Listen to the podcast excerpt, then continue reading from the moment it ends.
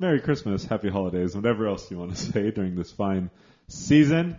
This is from Bob's office. I am Jacob Bomber. It is currently 12:22 on Tuesday, December something, 17th. Nailed it. And sitting with me is Jake Mathis, I guess. you do that to me all the time, so I throw it back at you. Um, today's guest, that's not how I wrote this. Our guest today is one of my best friends. He's a graduate from Valley Christian High School and is currently going to Cal Poly Pomona studying business. He is impactful to every person that he meets, and he spreads joy to all. Ladies and gentlemen, Khalil Meade. That was really nice, Jake. Thank you. I appreciate that. We also have Ian sitting here, but he might have his mic turned off halfway through. So Wow. Okay. Hopefully. Apparently, Khalil Santa. You spread joy throughout the land. That's yeah, incredible. you know, it's my every Tuesday. Just Only Yeah. Tuesdays. That's the only time I can uh, can get the costume. Uh, you know, So, my weekend went like this. Friday night I had a softball game. It was a lot of fun. I had to use a backup glove because my first glove is in my car. That was at the mechanic, so I didn't have it, and that was scary. I played right center, and I still caught everything that went my way, so I was very happy. And I hit a home run, which I was also very happy. And we won pretty easily, so that was fun. Saturday morning I played frisbee. Saturday night I went to Naples and walked around with all my frisbee friends, and we had a good time. And I was very tired, and they got mad at me for not coming over after to hang out and play games. It was like 10:30 at night, and so I went to bed. And then Sunday did the whole church thing, and then went and saw Queen and Slim, and that movie is very good. Highly recommend. One prolonged sex scene in the middle, so you know I would say attempt to skip it, but you can't because it's interwoven with another really important thing that's going on. So it was shot like really well, but it was like I I almost getting through said, it is kind of difficult. I almost thought you said highly recommend. I highly recommend the of movie. Just be aware there is a very explicit scene in the middle during a key moment in the movie, and I, you, there's no getting around it. What's that So, actor's name? The one that was in Get Out? Daniel Kaluuya. Daniel Kaluuya. Kaluuya? Kaluuya, not Kalua. Kaluuya. Kaluuya. K A L U U Y A. And then yesterday, Monday, all four of us in this room went disc golfing, and that was fun. We might talk about that more in detail later. But that was the extent of my weekend. Um, my weekend was terrible. I'm sick, so that's also why I I'm gonna try and talk a lot as much as I can, but I'm also be coughing a lot because I'm dying. Um, the end. Uh, no, um, yeah, I really didn't really do much this weekend. Uh, friends came back from school, so we got to hang out. Other than that, um, church was church. Uh, yeah, we, we went frisbee golfing yesterday. Had a good time. Didn't play well because I'm sick. Um, had great food though after. Um, yeah, that's probably it. I guess I don't feel good. This is depressing. Yeah. Khalil, make make this better. So, I had a good weekend because I first found out that I passed a very difficult accounting class that all you guys have known about for a You're, long time. You're welcome. Yes, it is. Uh, so the reason he says that is because on so for one, our homeworks assignments are due like every Sunday night at 11:59, and you know, as usual, as every college student does, you know, you think you're gonna work on it throughout the week, and of course you just don't. So sometimes I'll call it like 11 o'clock, be like, "Hey, bomber, I need help finishing my homework, and it's due in 20 minutes." And somehow, because he is Santa Claus himself, we finish it. It's a strange comparison. Yeah. Uh, but yeah, that uh, my weekend was great because I first found out I passed that class that I thought I was going to fail. That was also going to keep me out of sports for the next season. So that's a little bit of a light in my life right now. Hey. Okay. I guess I got. You are allowed to talk. You Yeah. just, you just got to limit it. Sometimes. Yeah. Oh, don't worry. Um, Friday, um, Friday was like my one. I was still in Arizona on Friday. I got back Saturday night. So Friday, I gr- was kind of like my free day. I took a friend to the airport in the morning. Um, and then my mom, my sister, and I hung out throughout the day. We went to this place called Top Golf, which, if you don't know what it is, it's a like three-story driving range. And we got we got some snacks, and we just were in a we were on a, a tee for an hour and we were just hitting golf balls like as I was hitting them as far as I could. I got them out to like 250 yards, which is the farthest that you can go. Um, yeah, that was fun. Um, and then Saturday morning, I was um, still there because of Pep Band, and so we went to the Glendale uh, Christmas parade, and we were um, one of the, I guess, quote unquote, floats in it. So we were we played um, a couple Christmas tunes. Oh Holy Night um, was that was not one of them. Never mind. We played Jingle Bell Rock um, and a, one or two other Christmas tunes, which I can't remember. Um, and so yeah, that was cool. It was a mile through downtown Glendale, Arizona.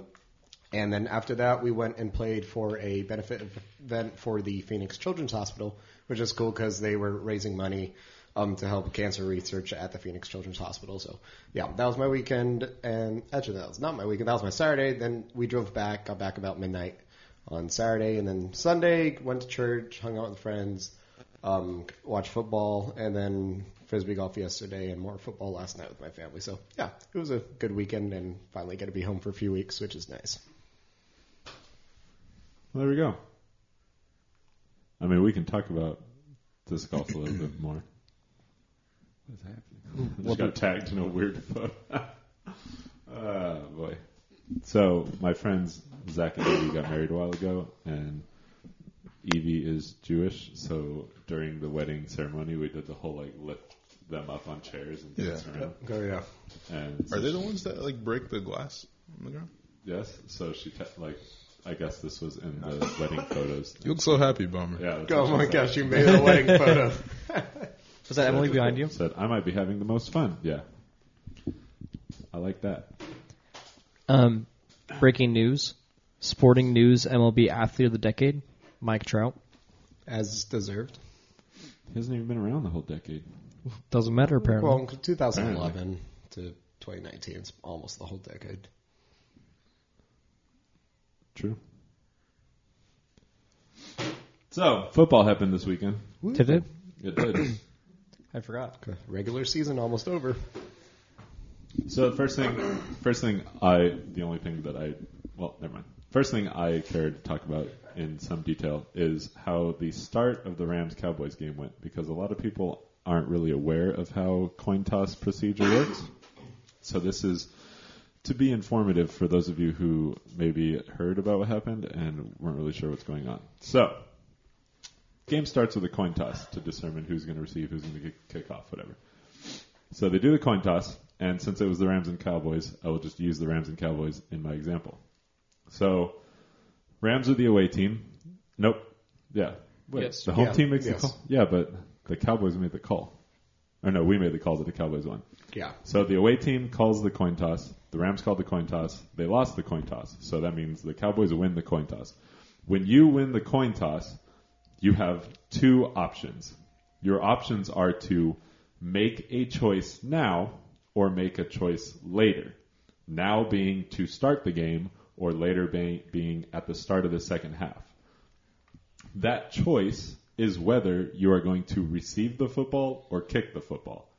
So you are, when you win the coin toss, you are choosing whether you're going to make the choice now or make the choice in the second half. Most teams make the choice in the second half because they want to receive the ball at the start of the second half because there's momentum in starting on offense. Most teams do that. Some teams like to start with the ball on offense because they want to get some momentum going at the start of the hmm. game, so they will choose to receive, and so they'll make the choice at the start.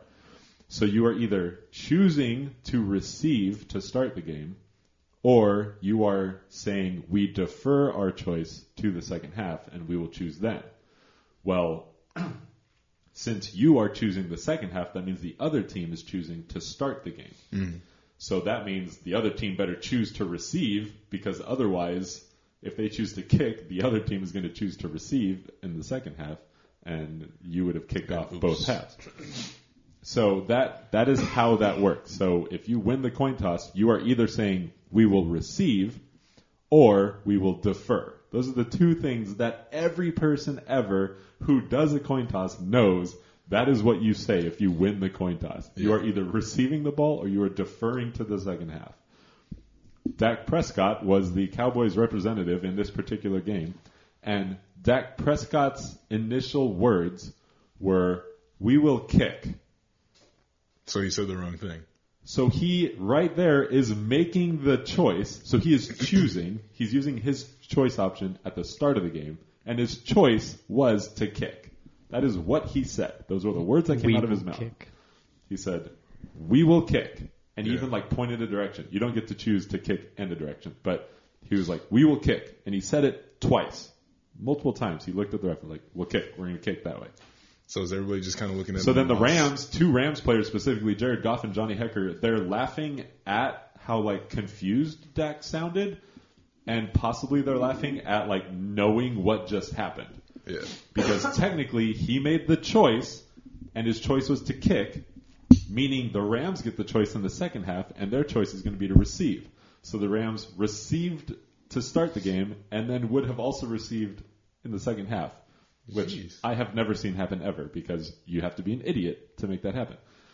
So, but right before they like split up, Dak Prescott and his teammate kind of looked at each other, and Dak was like, "Oh, but we'll defer." he like he said it way after the fact. So he said, "We'll kick. We're gonna kick," and then he said, "We defer to second half." So, so everyone was kind of confused about what happened, and the Rams received the ball to start the game, and the game's playing out, and the announcers are talking about it, and they bring in the referee, and he's like their consultant referee, and he talks about it a little bit, but he's saying it looks like the Rams are going to receive to start the game and to start second half. Second half comes around, the Cowboys receive Yeah. they let the Cowboys receive it because the people who run replay in New York who can like do stuff, they decided this was something that they could review and mm. Affect. So they just decided. Just So they said he said defer, so we're gonna assume that he said defer, and it's gonna be the Cowboys' choice in the second half. Sheesh. Well, what's dumb is the referee is standing right there during the coin toss. Yeah. The referee is the one in charge of making sure that the game plays out like it's supposed to. That's the job of a referee, is to keep everything fair and to make sure that the game is played correctly. So in that situation, the referee heard two things that were contradictory. It would be like saying it would it would it would have been as if Dak went up there and said, "We'll receive, no, we'll kick." Those like, are they- both contradictory Like they things. should take the first thing that he said, right? Either that, or the referee should have said, "Wait a minute, Yeah. you said two things that don't make sense." Because if if Dak would have said, "We'll receive," no, we'll kick, the referee would go, "Which What? one do you want?" Because Yeah. those are different. Saying "we'll kick," no, we defer, is the exact same thing. That there are two. You are saying two contradictory said things. those- those are the options. So the referee in that moment should have been, "Hold on." What are you saying right now? Are you choosing to kick or are you deferring? Because those are different. Yeah. He should have stopped and said that so that Dak could have said, we are deferring, and then you say, okay, we're fine. But instead the ref was like, okay, Cowboys are kicking. That means the ref in that moment just said, he's going with the first thing Dak Yeah. said. That's confusing. In the end, in the end, big picture, the right thing happened. The Rams received Yeah, to start the game. to The Cowboys received to start the second half. I, I'm not actually upset about that.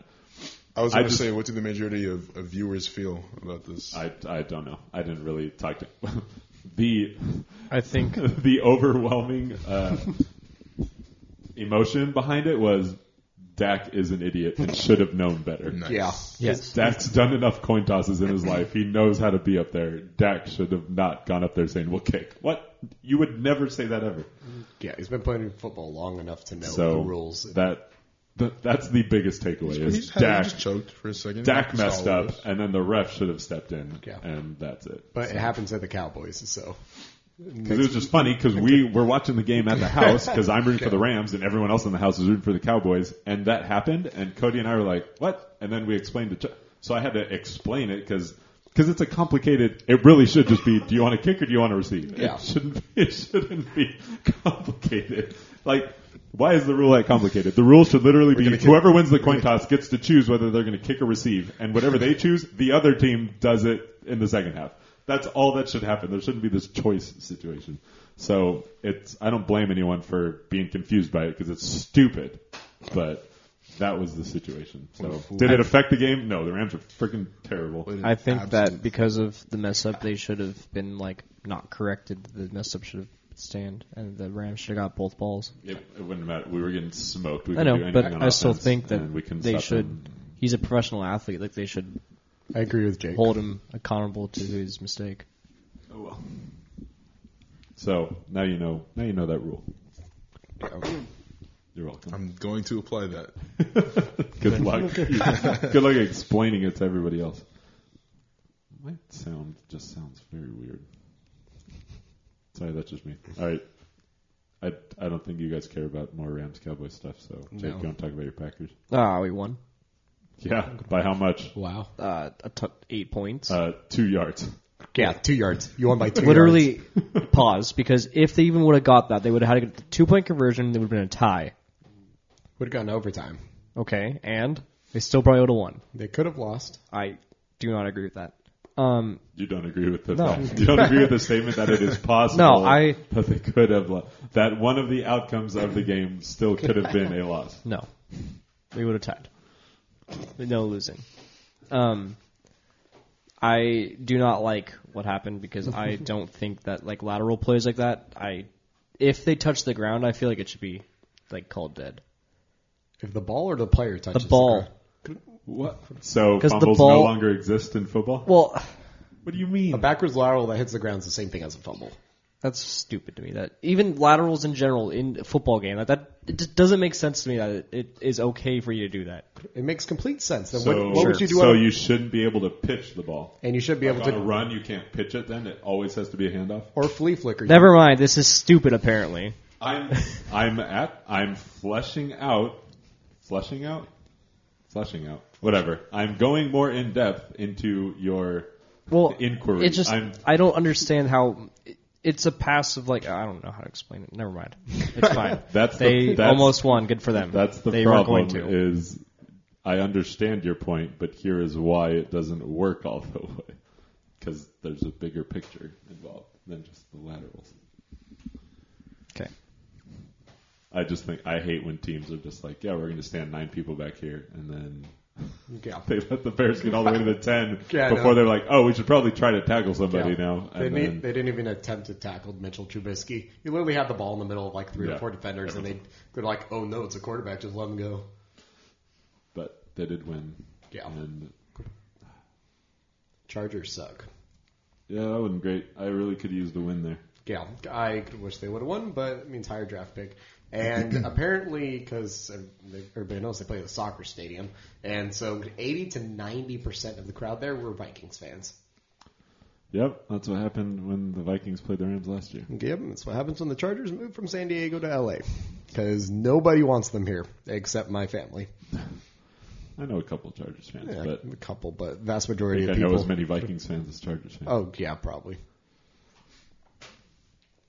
Other thing of note from this weekend is last night's game, Saints and Colts. Saints destroyed the Colts. The Colts couldn't do anything to stop anybody on defense. So much so that Drew Brees went 29 for 30 for 307 yards and four touchdowns, which is the Brees completed 22 passes in a row, which is a career high and pretty close to an all-time NFL record. What's the NFL record? I don't remember. I think it's twenty. It's twenty or twenty nine because Philip Rivers broke it a couple years ago, but then it was broken again. I think it was either this year or last year. And then his 29 for 30 is the highest completion percentage ever in a game by somebody that threw at least some number of passes.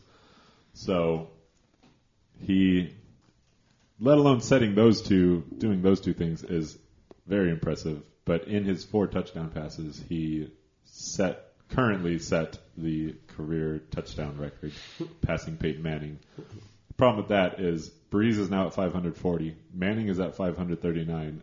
Tom Brady is at 538. Brady's still playing. So, depending who plays, I think the Patriots play on Saturday. So if Brady throws three touchdowns, he will be the all-time passing touchdown leader.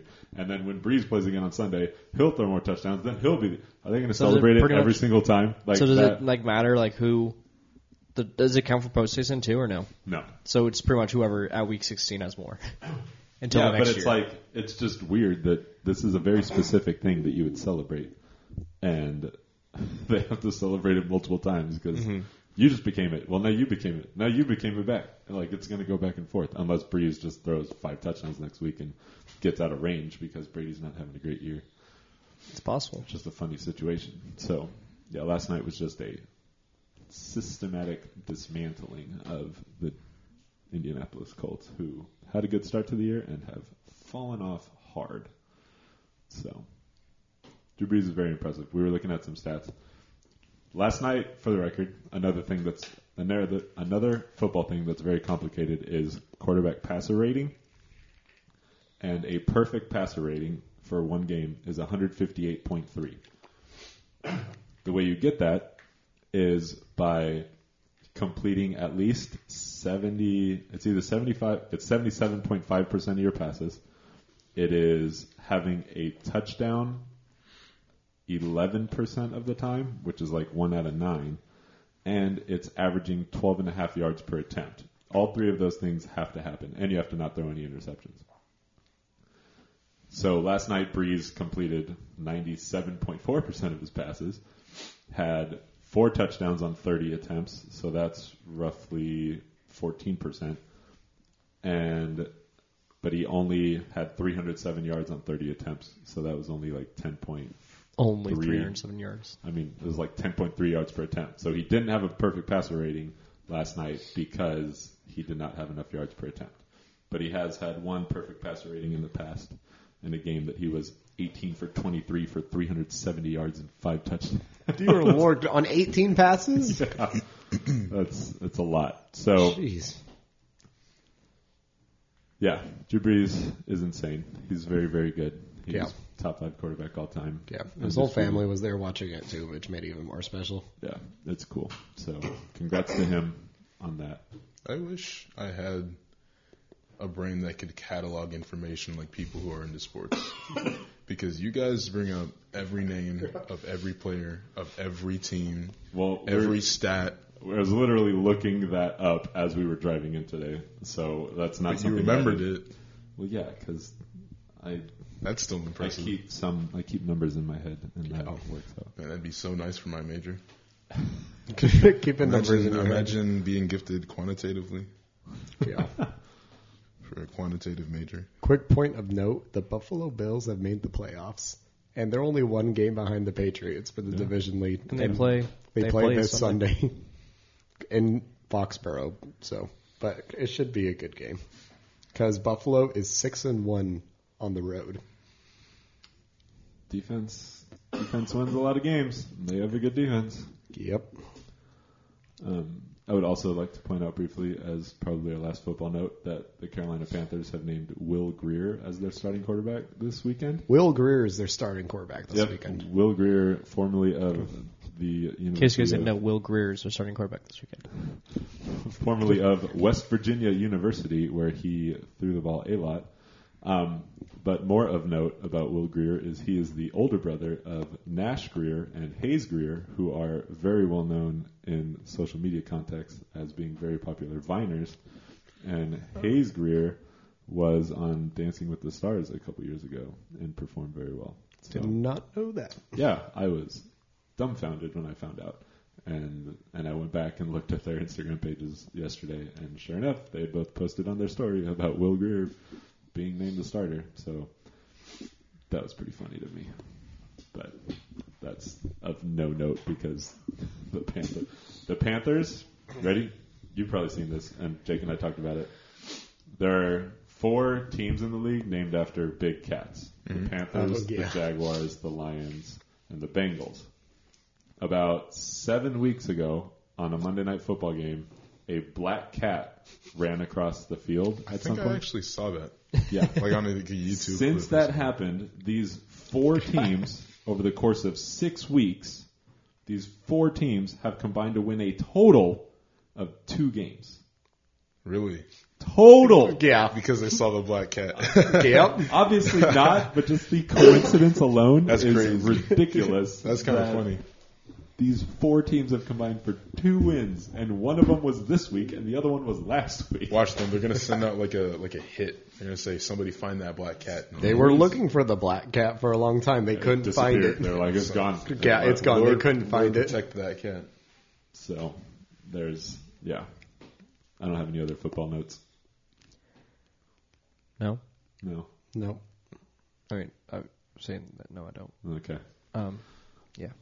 I only have one basketball note because I've not been paying attention for the last week. Things are crazy. Once Sure. Christmas comes and basketball becomes a big deal again, then that might change. But uh, two days ago, yesterday, two days ago,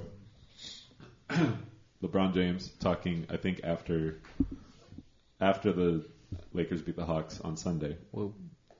LeBron was asked about playing time, whatever, and LeBron said, "Why wouldn't I play if I'm healthy?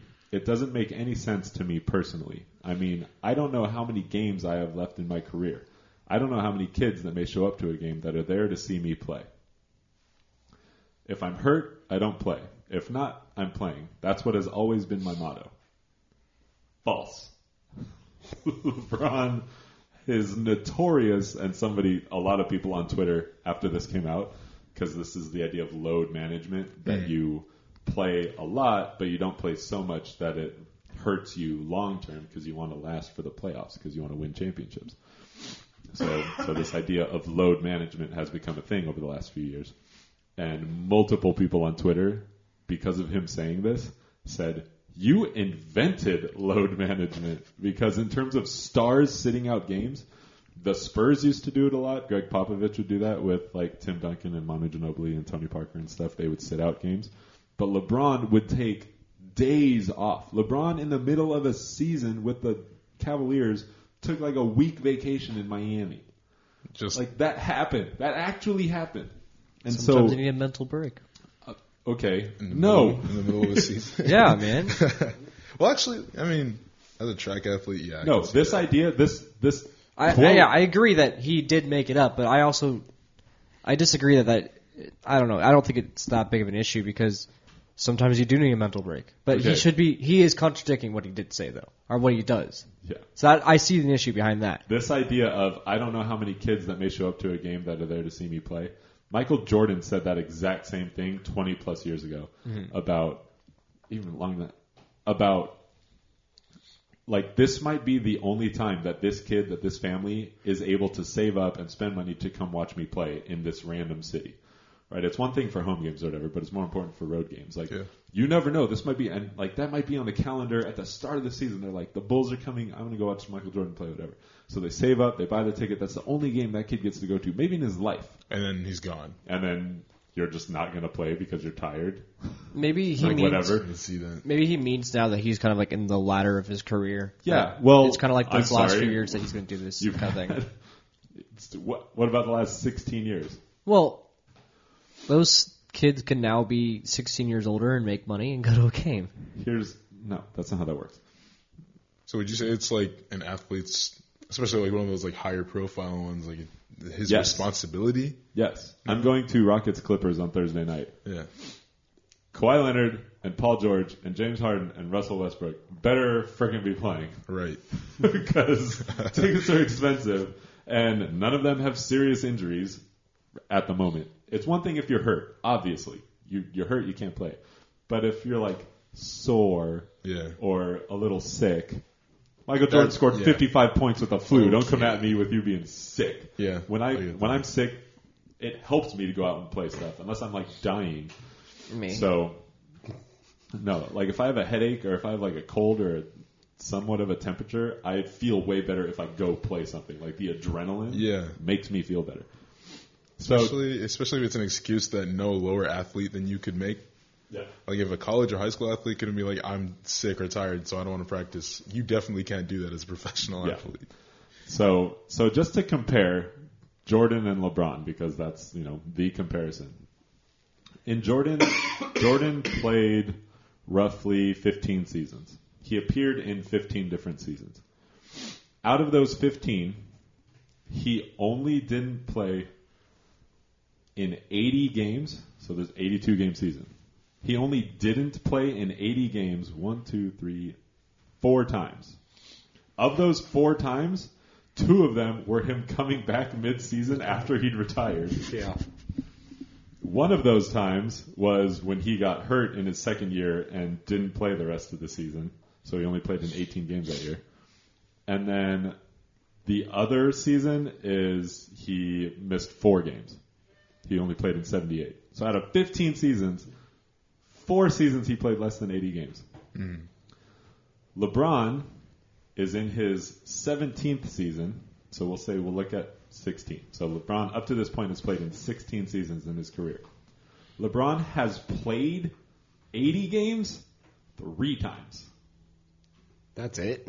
Jordan didn't play 80 games four times. LeBron has only played 80 games three times. That frustrates me. I'm not even sure if I totally understand. Like the 80 games three times. So, that mean? so in a basketball season has 82 games. Yeah. So Jordan played in at least 80 of the 82 games every season except four. Right. So How many years does Jordan play? 15. So out of 15 seasons, 11 of them he played at least 80 games. Right. In 16 seasons, out of 82 games, LeBron James has played in 80 games three times. Three times. Jordan 11, LeBron 3. That's not a lot. No, it sucks. so, I am very frustrated. I can see. LeBron. Yeah. That's one of the things to me that's like, this is why I would choose. The, I do now believe that LeBron is the best basketball player to have ever played. Right. I would, if I were starting a team, that's a bad thing. I would still, Jordan is always going to be my favorite because of things like that. Yeah. Jordan Jordan played in every possible game he could. If he physically was capable of playing, Jordan would play in the game no matter what. Yeah.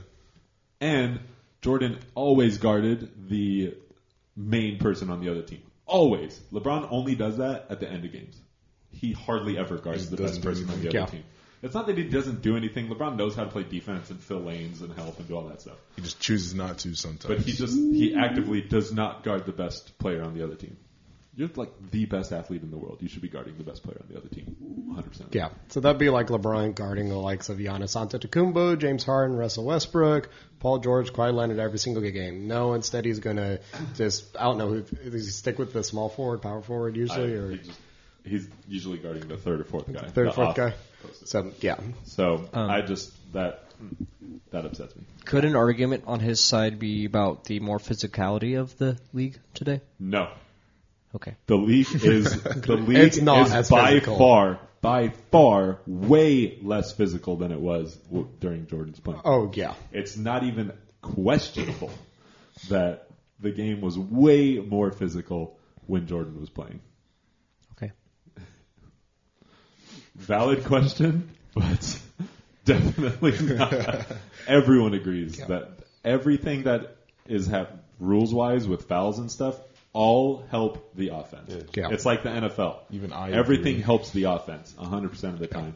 And guys would get laid out and they would just be fouls. And now guys get touched and Yeah. there's like flagrants. yeah, they're flopping and they're getting flagrants So, and technicals. yeah. and the league has been criticized in the past for. The, well, different teams specifically for load management and not having stars play, especially in primetime games. Yeah. On Sunday nights or mid midweek Wednesday night games where it's the primetime game where it's like two big teams they they've been marketing this all for the past half week last week and then the two big stars of the game end up sitting out and it's just like okay it's just average players playing against each other in a primetime game which people want to see the stars play but then it ends up just being average players which people it's basketball but it's you're not people are watching are watching it on TV to watch the star players So that is that is my rant that I have said to a lot of people in the past. Um, but you know that's yeah, I think that covers us sports wise. Unless anything else comes to mind quickly. um, Bumgarner to the Diamondbacks for five years The reason why he signed there is because tax issues, probably. and because he wants somewhere to keep his horses I mean, you can find somewhere to keep your horses here. Um, I think because I saw a thing and it's like, in order for him to get the 85 mil that he's promised there, he'd have to get he'd have to get 100 million dollars here. So I saw that I'm like, yeah, that's probably true. But I mean, you could keep your horses anywhere. I got the horses in the back. I knew. Yeah. Um, I honestly would have bet more that Ian would have said it faster than you did. What the horses? Yeah. well, I Um, mean, yeah, Rendon at his press conference on Saturday, yeah, which is fun. I watched it. I I It didn't good. see any of it. Yeah. He talked about how he chose us over the Dodgers because oh, yeah. because he didn't want the Hollywood lifestyle for his family. He wanted more of the relaxing Southern California feel. And I agree. And he liked the family feel of the team, which we have. Yeah, so kind of took a little shot at the Dodgers there. I mean, not really. It's just more of a shot of the LA lifestyle. He didn't want the busy lifestyle and the paparazzi and everything. So Khalil's here. It's your time to shine. Puts phone down. Hey, you, don't, you don't have to expose me like that. I I make fun of Jake for that all the time. We literally will be in the middle of long, in-depth conversations, and Jake's playing Pokemon on his phone, and I'm just like, Jake, I could be sentient and play Pokemon. yeah, you say that, but as the person who's over there having a conversation, and all they do is see you on your phone. I'm just gonna glare at him the whole time. Um, Okay. So, my first really important question. Yesterday, we we went disc golfing yesterday, and when you arrived at the house, you were very hungry, Yeah. and so you made a peanut butter and Nutella sandwich. Yes. Would you please tell the people how you put the bread back? What is your process for putting bread back, into, or for for tying the bag?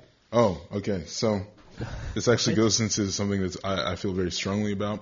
Something I absolutely hate. I knew this was going to be a conversation point. Yeah, no. I, I oh when I tied it yesterday, I had a feeling that this might come up later. I'm not gonna lie. I- I have a very specific process. I absolutely hate it when people are like tying bags of like bread or anything that is accessed by everyone else and just tie it as tight as they can. like just make the absolute tightest knot that like not even a like Superman could pull open. it, it absolutely gets me angry. And so what I do, I I know how to tie it tight enough that it doesn't get stale, but you can also just pull it open easily. So, so the point is, Khalil knotted it. So you twist it and pull it through, so Yes. it makes a little knot. Yes. That's not how the. How the Kurtz So that's one. No, I- no, I don't care how they do. it. It was my bread, so I don't care what they do with the bread. It's my bread. I package it, put it where I want. Because it's funny, because Kyle was over the other day and he needed bread for Bear to have some toast, so I got the bread out, and then we were talking about the tie, because like the tie that comes with the bread packaging most of the time, you know, you twist the bread and then you clip. tie the you tie the tie around it, and then Oh, you that one, tie okay. the yeah, Yeah. and then you put it back. And so he was like, we just kind of had the conversation, and I realized, and I've been, you know, doing this for whatever, and I just do it because it's there. Yeah. I don't need to throw it away. It's part of it. It's part of wrapping the bread back up. So I just use it because it's there. Yeah. But then I was like, I twist it. Why do I need the tie? Because twisting it, Like, that's you, good You spin it, Yeah. you hold it, you spin it, it twists, and then you can just tuck it under. Yeah. And then it's it's there. It's, like, perfectly good to go. And it's fine. So the tie seems redundant. And then I just when you nodded it, I was like, I never, I would never do that. I can see its effectiveness. You see, it's super easy to open again. Yeah. Yeah. And I just yeah, because I had to open it last night because I made a sandwich for myself last night. And but then I went back to my way to spin Yeah, it. it took tuck you just it. a second, didn't it? Yeah. You just open it a second. Yeah, My good. roommates at school do it every single time, and I put them on blast for it. Every You should just cut time. the bag open. I refuse to let it go. I'm going to one day. I'm just going to let it all go stale, man, because I'm not. I am not going to tear up my fingers like fingernails trying to get that bag Yeah. open. Yeah. I So use- it wasn't a complaint. It was just I was interested. I've never heard of tying the bag before. I use the I like, like with a knot or with Yeah, with a knot. I don't tie the bag or put the little clip back on. what do you do? I spin it till it's tight, and then I put that piece, like I put it under so it's on the bottom. I sit the yeah, bread that's on what I was saying. That's what I Yeah, and it's easy. You just lift it up and it's open. True. I've never. Oh, like you put it down. yeah, like I spin it and then I put the like long. You fold it under. bag. Yeah, you fold, it under, and then it's really easy to take out. Dude, I- this looks like chips. I spin and then clip. Spin and clip. I throw out the clip Spin every it, single clip time after I like first the open clip. it. I like the clip idea. I think those clips are very The clip or Yeah. the tie?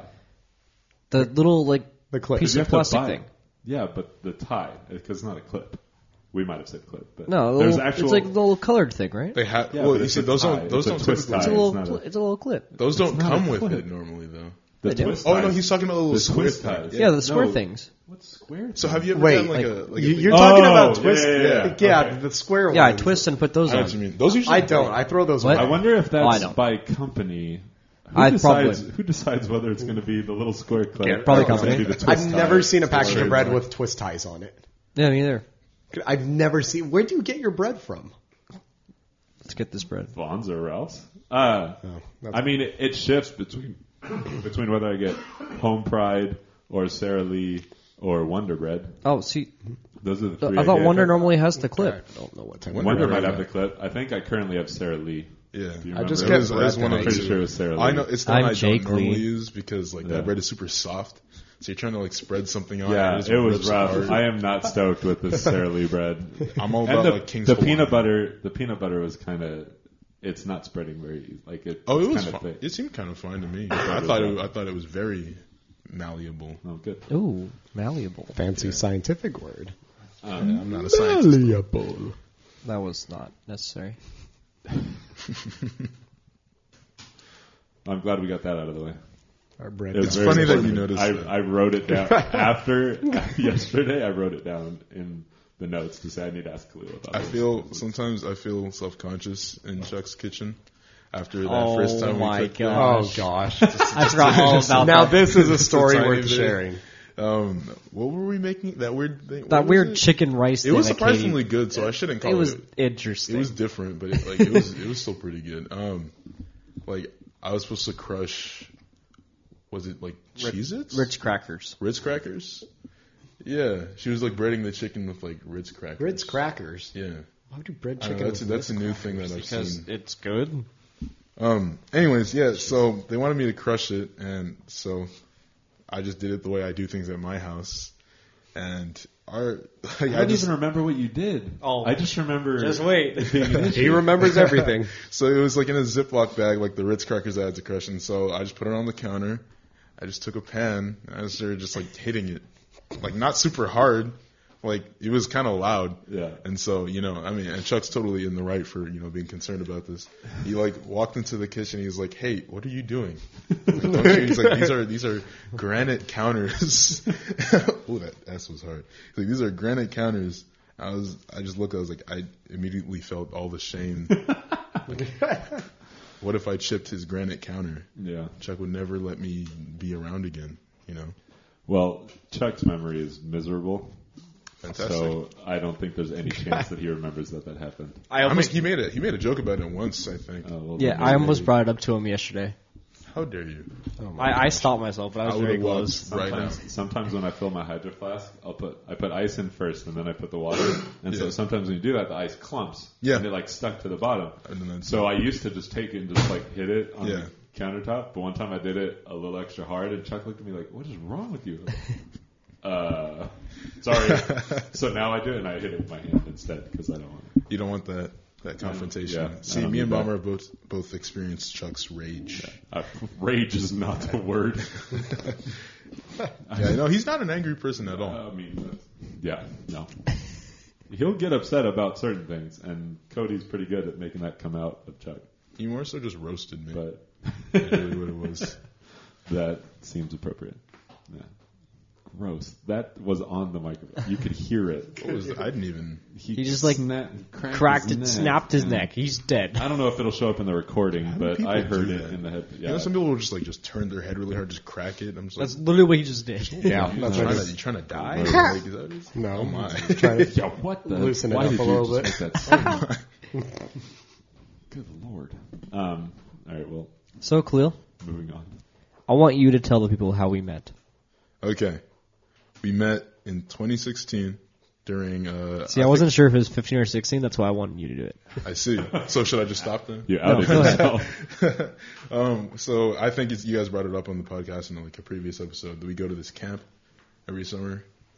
Am I allowed to say the name? yes. Okay. Uh, Green Oak Ranch. Oh yeah, you guys. They're not going to sue us. Well, I don't know. Maybe you guys want to keep it a little on the down. Anyways, um, I was just trying to get some service hours my first year, and Ian's sister told me that it was a great way to get service hours, and so I just I went there and I was told that I was a counselor's assistant, I met this weird guy named Jake, whose favorite singer was Taylor Swift, and I was not happy about that. Um, no offense to Taylor Swift fans, but you guys are inferior. Um, So much offense to Taylor Swift. Her country was better. Um, and yeah, I, that's how I met Jake. He was helping me through a really tough time. At that time, he would text me every every couple months, just seeing how I was doing, and eventually, he became a close brother of mine.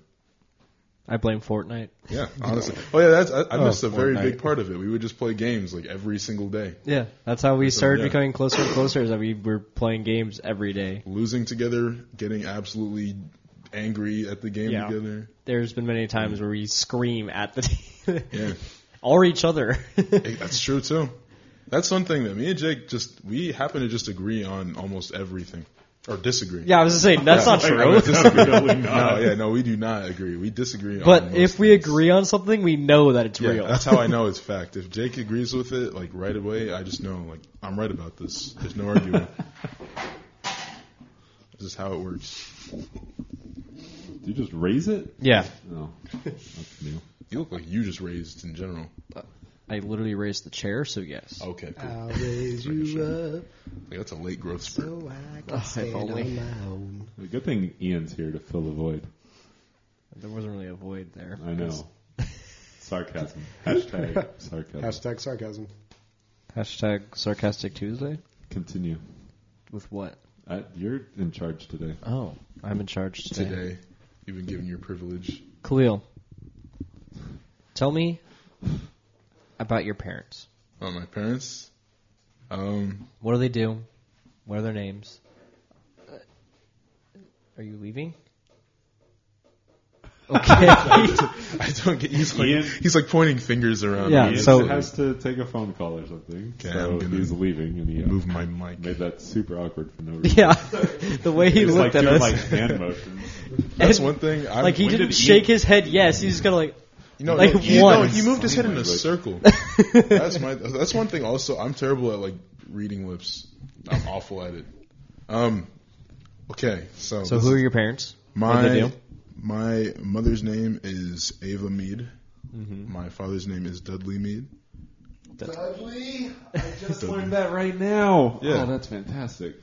Um, There's no reason. I just really like the name Dudley. Continue. They met in the Caribbean. My mom is from a small South American town called Georgetown in the country of Guyana. My dad is from a small island called Montserrat that was destroyed by a volcano in 1995. That's why I brought up volcanoes earlier.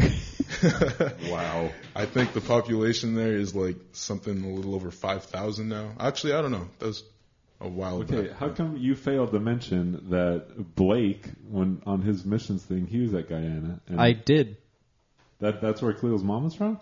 Yeah, You I said mentioned that on that. the show? Yeah, No. I don't know if it was on the show, but it might have been before. Who? Well, I did. Uh, my buddy Blake, his mission Oh. trip for he's uh, he's uh, Mormon, and his Yeah. mission trip was down to Guyana. Really? Yeah. Yeah. Not Ghana, right? no. Because a No, lot yeah. of people, a lot of people say Ghana. Yeah. Well, Ghana is in Africa, Yes. and Guyana is in Yeah. South America. And I I made almost that said South clear to Africa. a lot of the misinformed people who, until this day, thought that they were the same place. Oh, gee. Uh, just different pronunciations. Yeah. no. So um, they met on Montserrat. um, see, that's the part that's always unclear to me because they did they did a lot of moving around the different islands. Because my mom went and taught Spanish around a ton of different Huh. places. I think in like, I don't know if it was Trinidad or Antigua, or just a bunch of. I, I honestly don't know. I just know that they met at a church somewhere over there. Uh, she invited my dad to sit down, and then that's how they kind of just met each other, and got to know each other. It's just that simple. Just an island had to explode. And so after that, they went to Oh, after that, so they had my sister there in 1995. Uh, they had to move mainly just because the air was so toxic from the eruption. Um, so they moved to Canada for reasons unknown to me. Which I really this you guys are making me realize there's a lot of questions I need to ask. There's a lot of questions I need We to talk ask. about Canada with you all the time, and you've never known why Canada happened. That's just that's just always been fact to me. boy. uh, they went to Canada, and that's where they had me and my brother. We lived there for six years before we moved to the U.S. and my dad had the option to move to New York or California, and he picked California. And you guys have been in Long Beach area, all of it, or no, Paramount, correct? Yeah, we were moving all around that too. That's some, that's one thing we move a lot. Um, we started saving money by moving to a small apartment in Paramount. We lived there, I think, from 2000 and, 2005 or six to like 2007. Bought our first house 2008 in Downey. Um, after a while there, we So you were in Canada up to 2005? up to yeah 2005 2000. I I think you were my- like you were like five. yeah. Okay. I I I always forget it's like 2005 or 2006. Yeah, you just, you don't have a lot of memories of Canada then. I have enough. I have a good amount. People try to ask me about politics sometimes. I'm just like, do you think a six year old really cared Yeah, what? about any of that? Justin Trudeau wasn't around back then. Who cares? Yeah. And Khalil still doesn't I care still, about politics. I still don't care too much about politics, to be honest. But um, yeah, we moved to Downey and then Long Beach and lived there for two years. And then we moved to Lakewood, where I spent most of my time growing up here. And then most recently we moved to Buena Park. So yeah, we move a lot. Well, um, so there's kind of a thing you didn't bring up. Uh, well, it'll probably come up later, so never mind. Um, so who's your brother? Uh, well, you have a brother. I meant to say who's your siblings, but I have I have an older sister and a younger brother. that's right. You do have a sister. Yeah. Everyone, I guess I don't talk about her too much, huh? Not a lot. because she's gone.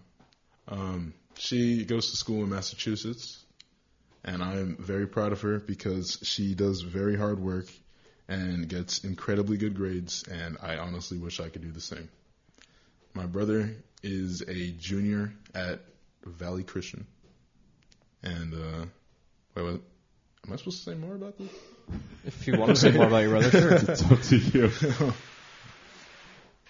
Hold on one second. I'm gonna have to. Ian has returned, Yeah. so we have to reposition some things. He's smiling, so You- the phone call wasn't bad. No, it wasn't bad. I'd have to set up an interview for Thursday. You didn't close the door. But I had to set up an interview for Thursday about possible mission trip to Israel this summer, so I just needed to know what we were doing on Thursday. So On oh Thursday, I think you said Mother's Day. I'm like that is No. not Thursday. Please do not put that in my mind. Mother's Day is M- May. I get reminded holidays because of Facebook. Good go. Facebook reminds you of the holidays, Yes. like Um, every single one. So more about Khalil because We're- that's what We're matters. talking about Khalil's siblings. Oh, So Khalil, you're That was a loud vibration. that was a very loud vibration. yes, it was. Um, so, what? How much? You mentioned your sister and brother. What can you do? You care to talk about what your sister's studying? What she plans Yeah, to do in the future? she's studying peach, peach, speech. she's she's studying peaches. yeah, she's doing agriculture. No, she's studying speech pathology, speech therapy, which I think is like something along the lines of like helping people with like speech impediments or people who have been in, like accidents, like regain like their motor functions, or specifically just ability to speak. Oh, interesting. Um, so what what school should you do that? Did you say that? Uh, she's at the University of Massachusetts. Oh, that's a nice school for that. oh, so the actual UMass. Yeah, You said she was in. no, That's dope. yeah. Um, What year is she? she's a, she's doing her graduate program. Oh, perfect. So she's yeah, she's in the last year of her graduate program. Tell me how this happens. Um, Uh, you need a new what phone. the heck? It's on a because- text screen and it just went black. Because Apple wants you to get their new phone. And the only thing showing on his screen is the battery like icon That was very weird. and the keyboard. Anyway, sorry. So Khalil, Yeah. you are a very big and muscular man. Why are you big and muscular? Why? Why the what? Why did we just, why did we just shift to something random? Does it help with I your mean, I'm sport? okay with it. Well, I yeah. meant to like swing haven't even into. talked about a sport. That's what I was swinging into, we were kind of. supposed But it to talk about work well. earlier, so we're just abandoning his family. What else do you want to talk about your family? Um, Because I thought that was going to come up later. Why would it come up later? We're talking about his family now. Okay, Okay. well, depressing time with I Khalil. think we're referencing that my mom passed away in 2016 from type 4 ovarian cancer, which is something that is growing incredibly more common nowadays. But you know, it's been a it's been a journey. I've been I've honestly gained a lot of support through it all. You know, obviously it hurts on a on a very frequent basis, but I I believe I strongly believe that she equipped me with what I needed to be able to move on. And no, I mean I know I'm gonna see her again one day, so I didn't realize it was ovarian. yeah, I know it was a very fatal cancer. I just didn't know which one. Huh. yeah. In the later days, it was like it was a lot more complicated. Yeah. because as it gets further and further, it like moves spreads, around the yeah. body. Yeah, so That's what got my grandpa is that it changed from what it was originally. Like they were fighting, and so Yeah. then it changed, and like, well, uh, we were countering this, but Yeah. it wasn't this anymore. and then So- they have to find it, Yeah. and then it may be really late when they find it. Yeah, that's what it was for my grandma. Hers was sudden. It was lymphoma, and six weeks Yeah. later she passed away. It was like bam, bam, bam. In It a was- second, Yeah, yeah. it's really quick. So when was it diagnosed? Uh, she actually, we, it was diagnosed from since 2012. Okay. Like I remember, it was, it was we were we were in Long Beach. It was I remember one night we noticed like our parents were taking a really long time to come home from work, and so we were just calling. We weren't getting answers. Me and my siblings, that is.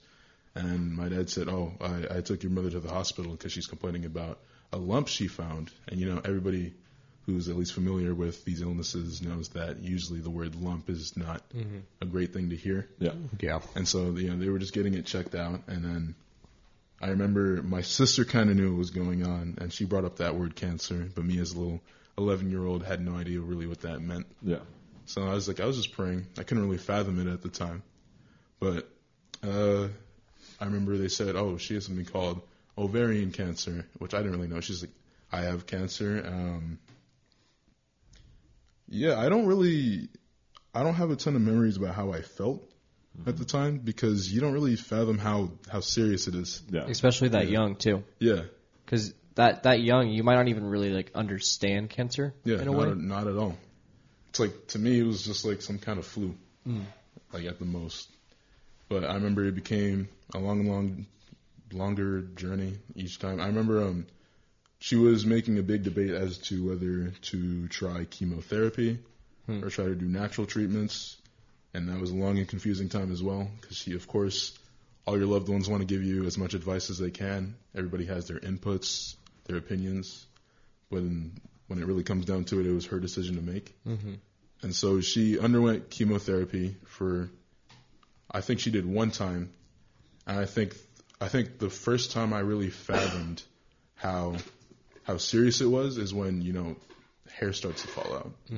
So something a very one of the major things I remember about my mom is like something that was always very iconic to me is she had these long dreadlocks. She had these long dreadlocks all over. She would tie them into like ponytails and stuff like that. She always my mom was known for her dreadlocks, and as for me in my childhood brain, as a kid, I'd play with them, stuff like that. You know, um, I remember her holding like a handful of it in her hand one day. I remember seeing that, and she said it's because of the chemotherapy. And I think in that moment, I kind of knew this was something a little bit more major. Hmm. That's crazy. Yeah. I didn't even I didn't know she had dreadlocks and stuff like that. That's cool. Yeah, I don't even I don't think a ton of my friends have met her. I don't think they ever got to. I know she subbed for our class one time. Oh really? Yeah, for our English class. And I was like, "Oh, that woman has a weird accent." I was like, "Yeah, that's my mom." Was that at Valley or? Yeah, I was at the middle school. Oh school. wow. That's cool. You said you said you believe that she properly equipped you. What do you mean by that? So something about her is that she was always she's always been a fighter. She's always been a prayer warrior. Um, she made it very clear that we were not to give up on things, especially if there's we knew we could do something about it. I know even though she always grasped how how serious of an illness that she had, like I don't think she even once doubted that she was going to see God in the end. But I think she always knew this was something. This was a this was something that she was just going to have to get through, whether it led to like struggle, death, no matter what. That didn't that didn't take down her mood at all. Something like that. Um, she always made it clear to us that even like even if she did pass away, that wasn't you know that's not the end. that's like death isn't the end of life, you know, or it's the end of our life on Earth, but you know, it's not the end of of it all. Do you think her believing that kind of thing kind of made it in a way easier for you guys to accept that she passed away? One hundred percent. Yeah. Um, the fact that she, the fact they instilled it into us like really, really young, that you know there's a there's a home waiting for us in heaven, Mhm. and so our time on earth honestly has, has been limited since day one. This isn't this isn't the peak, you know. This is just this is the pre-show, Hmm. for lack of a better term. Um, also, for her, was it a sudden death or did, was it like a week where you kind of knew it was coming in a way? It was always really slow up until early in 2016. Mm-hmm. So like it was right after sophomore year. Like I just come out. I was just taking um I'd been taking driver's ed, Mhm. and I remember the day I finished driver's ed, I went to go and take my permit test, and then that week things started to get really serious. Mm. Like we found her unconscious, like Mm. in um in their room, and we had to rush her to the the, the ER, and um I think it was that she suffered a blood clot, which caused her to have a stroke Ooh. because of something that's very common with cancer patients that their blood thickens Mhm. a little bit, so it's really easy for like arteries to get clogged, causing like even heart attacks. I've heard, Yeah. but um, from that moment on, it was it, it, it got it got pretty crazy honestly around then, like stuff I'd never thought I'd see before. That's a kind of a lot of what. That's kind of a lot of what um kind of hurt me in that moment, or hurt me since then. It's a lot of the images. Hmm. I remember like seeing my mom with like her eyes rolled back and stuff like that. I won't go into too much detail, but Yeah. um, I think I was really broken that year. Mm. A lot, I, had, I was seeing a lot of this stuff for 15 years old. Had no idea how to comprehend any of what I was seeing. I turned off. I was a really quiet person around then, and even to this day, I still am a little bit. I have a tendency to only share when I'm when I'm talked to.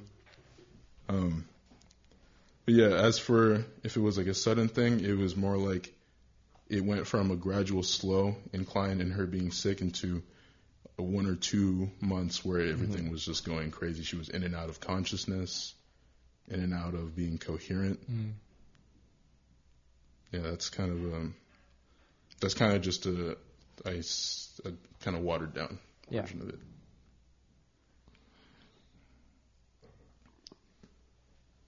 I'm processing the next thing I want to ask. Um, you had mentioned once in the past in youth group a while ago that she specifically made a decision about. Oh, it was um, she made the decision to do natural treatments the second time the cancer resurfaced. Yeah. So after the first time she did chemotherapy, they announced like, oh, cancer cells are at this point like microscopic, you know, like they're too too small to be seen. So if we're gonna consider her, you know, she's beaten her battle, you know, and that was about a year. That was about a year that we all had that belief, and then it came back, I think, uh, early 2015. And honestly, she knew about it for a while, but she kept it from us for a couple months because she just didn't want us to stress. But um, the second time around, she said she was going to refuse to do chemotherapy just because it's so harsh on the body. You know, you lose like sense of taste, Yeah. like just it just pretty much reduces you.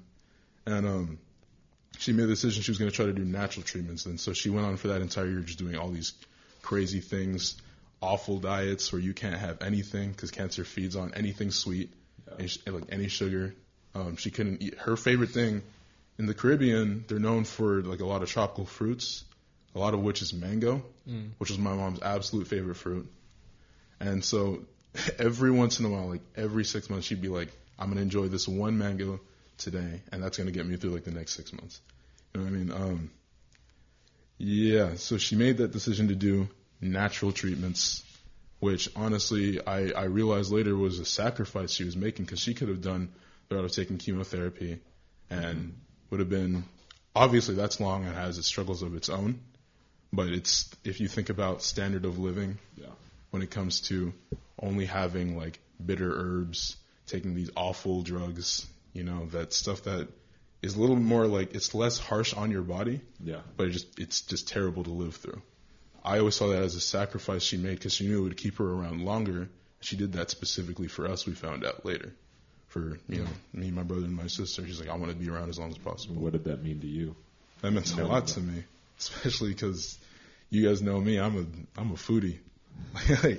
I go around, I eat like I eat lots of stuff, and my mom was she loved food too, and just the fact that she was willing for a year to just do all these awful bitter drinks and all these awful foods that she hated, and she still would cook meals for us that we absolutely loved. Like to me, I just I can't even I can't even imagine what that's like. So how did that whole so it was like roughly four years of dealing with it, being feeling free of it, and then dealing with it again. How has that specific four year stretch of time shaped kind of who you are now and how you kind of view life, view struggle, view whatever, like how that, who you are in that moving forward? Um, that's a great question. I actually I think I wrote about that one time. To be honest, Probably. Um, I would imagine. Uh, I'd say the way the effect that it's had on me, I think it made me. I definitely listen before I speak now. Something a lot of people notice is like I can go like long periods of time in conversations just not talking at all. That's mainly just because I realize how crucial it is to learn as much as you can about the person or about the people that you surround yourself with and the Yeah. people that you are with. Like I like to know as much as possible because you never know. Like next week, a person could call and be like, I, I have like six months left to live you know, and it sounds extreme, sounds crazy, but that's just reality. Stuff like that happens a lot. Um, it's also, I think it's also made me, I look at things in the long term now. I try to look at the big, or I wouldn't say long term, but I like to look at things for, I say, I'd say what they're worth. Yeah. Um, I like to think like I have my big group of friends, and they're great people, and they're people that love me and help me. We have fun all the time but that means nothing if none of us are working on our faith, you know? Like, where does that get us in the end? If we have a great time here, but we're not storing up our gifts in heaven, what are we doing? You know? Yeah. It's a huge, huge outlook shift to have and be intentional about moving forward. That's why I asked. Um, you brought up how your mom likes mangoes and stuff like that. Is that why you guys always have mangoes around the house? Is because it kind of like a good memory, or is just because your dad also likes Because Uh, my dad's also from the Caribbean and he's obsessed with Yeah. mango. Yeah. Because you do say all the time. You've occasionally said that the only thing in your house right now is mangoes. Yeah, yeah, no, very frequently, like, that's something I can go downstairs and that's usually what's in the kitchen. Yeah. It's just because It's just culture. also Caribbean. Yeah. Which I don't have a problem with, but it'd just be nice to have, like, meat in the fridge sometimes, you know? Um, so shifting back towards that a little bit, what does your dad do? My dad is a teacher in the Los Angeles School District. He teaches, I think, all forms of math and science, some that I don't even know. My dad is, I would say, a self-made man in every sense of the word. You know, he's spent so much time in books, so much time in school, so much time just writing, so much time just gaining knowledge. Like I would consider my dad a human oracle. um, All right. Yeah. Human oracle. A human oracle. My dad's just he's a book person. So how how does having two teachers and a very learned how does having those as parents affect how you viewed school, how you thought of education and learning, how you view yourself compared to what kind of expectations? Like what is all of that? How That does all of whole- that- yeah. That whole thing. Um, having two parents as teachers throughout grade school was very stressful at times because I had so usually the things people struggle in in school is math and then like foreign language. And I had both of those covered with two parents. I had no excuses to have bad grades in those classes. so, uh, what the funny thing about my dad being absolutely gifted at math is that I am absolutely terrible at math. And so every single time I get homework, I have to expect to come home, and we're gonna go over this homework for as long as it takes for me to get it. And um, sometimes you still don't get it that night, and Yeah. it's just like, how come you don't? How come you don't know this yet? You know, I'm just, I just, I'm just not good at this. But you're not allowed to say that either, because I'm his son. You know, Yeah. it's just, it's funny. What was he like? Very open, helping. Yeah, yeah, no, my dad honestly is it's a gift to me. The fact that I know there's a lot of people out there who they can't do their homework, they just have to struggle with it and just take whatever grade. I always I think I had kind of an advantage in that way. But uh, the the funny thing really is that I, as much as as much as work of the work I put into my academics, I think my side as a people person always outweighed that. Like if I had someone who just wanted to, who someone who needed me to talk to them at some point in time, like I would easily just close my notebook and set it aside and take the late grade and just hang out with them instead. Not like partying and everything, No, but like, yeah. um, it's just funny. I think that's always taken advantage in my life, and I think it's been pretty evident. But How often did that create a like clash or conflict specifically with your dad? um, I don't. I feel like I balanced it kind of well because I still like my grades are always a little. I, I'd say my grades are a little better than average. Um, but if I if I did have like a couple like those streaks of a couple lower scores, my dad would be like, "What's going on? We need to focus on this specifically," and then life becomes pretty regulated for those couple weeks. But I always think I, I think I did a pretty good job getting the two in. It would it would just be a lot of pressure. Yeah. I mean, not that I mean, my mom was is a teacher, but I never felt that kind of pressure. Um, for reasons that I don't know. I just Yeah. did good enough. she trusted me to do what I needed to Just do. do what you have to do. yeah. But it also most mostly it came a little bit easier for me. Um, I didn't have to work as hard to Yeah. be as successful as other people had to work way harder to accomplish the same stuff. yeah. But I I also wasn't too. social, so Oh, not really? oh, I sat in my room so much. I just watched TV, play video games. Well, I mean, I would do that too. Spend a lot of time. I, I I should explain a lot of the time I spent talking to people was like over like the Xbox Okay, Live well, party. Understand that me playing video games was me sitting with my N64 or PS2 and not having these compatibility. Yeah, I it was me communicating myself. Although me, there were a lot of times when my friend Raymond and I would be on the landline yeah, calling each other using our fancy cordless whatever. And we would just be on the phone on the line for like an hour, two Yeah. hours. Like we're both playing Madden or something, but we're just playing our own games. yeah, And so we'd be playing a game, and every now and then Just we'd, we'd like comment something that happened, and we'd like recap the end of our games and be like, "Oh crap, that's crazy!" Like, yeah. and that would just be two hours. That if you picked up the phone, you'd be like, "What? There's no one on," and then we would just talk every now and then. Yeah. Um, but I had a friend I did that exact exact same thing too with like before I had a cell phone. yeah, There used to be this game we used to play on the internet called like Adventure Quest. we just literally every single day I remember for like two years straight, I think like nine and ten, ages nine and ten, I would just get on the phone, like I'd, I'd wake up, pick up the home phone, dial someone and be like, Hey, is uh is Sebastian available to talk to? And then they just put him on the phone, we just play games for like two or three hours and it was great. It was a different time. and that, yeah, I had such the idea of, "Hey, is Raymond home? Hey, is Patrick home?" And then Yeah. the the parent be like, "Yeah, hold on, Jacob." just like the Hold on one second. you, you used to have to talk to your friend's parents in order to be able to talk to them. It was it was crazy, especially because his parents only spoke Spanish. Oh, Yeah. ¿Dónde está la Sebastian? no, I just say the word. They just hear Sebastian, just put him on the phone. La biblioteca. Nope. he probably didn't expect to come up in this podcast. Probably. I don't imagine things. We just get there eventually. We Yeah. get to stuff. Um, so, school wise, um, so you didn't spend much time in school in Canada. Maybe like kindergarten or something. Was there? Yeah, kindergarten. But That's pretty much it. Come here. So, were you at Valley the whole time? Did you start at Valley? No, or no, I what went was your to- school process. So my family is Seventh Day Advent, Adventist, which pretty much means we just we go to church on Saturday and a couple of other theological differences. We'll get there. But um, we I went to this absolutely tiny tiny Adventist school in like Bellflower, like by the, by the big uh, Kaiser over there. Went to the small school called Adventist Union School, and at some point, like the I think the amount of students there was like thirty something.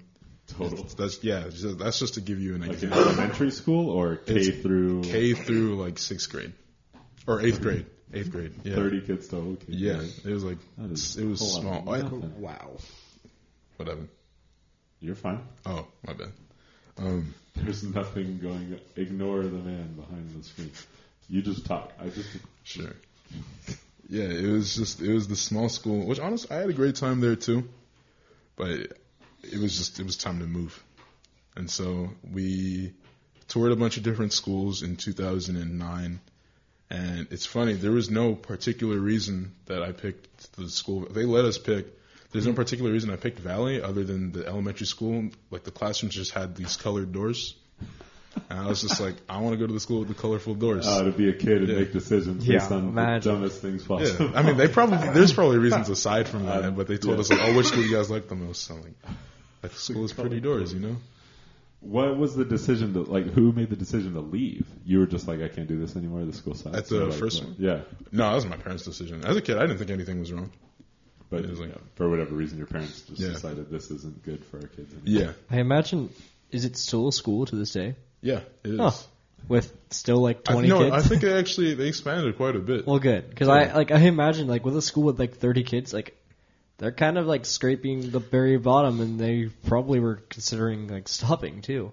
I That's why I thought you. That's why I, I thought that you left, is because they stopped because they No. had twelve kids. no, I can. I mean, I can imagine that they went through some struggle. yeah, But no, a lot of the um, the great thing about that school, a lot of the teachers there were just really nice people, Mm-hmm. people that we still talk to today. Hmm. I go to church with a lot of them. Oh, okay. Um, That makes sense. yeah, it, it was a community that they had a lot of donors, a lot Hmm. of help from just the community.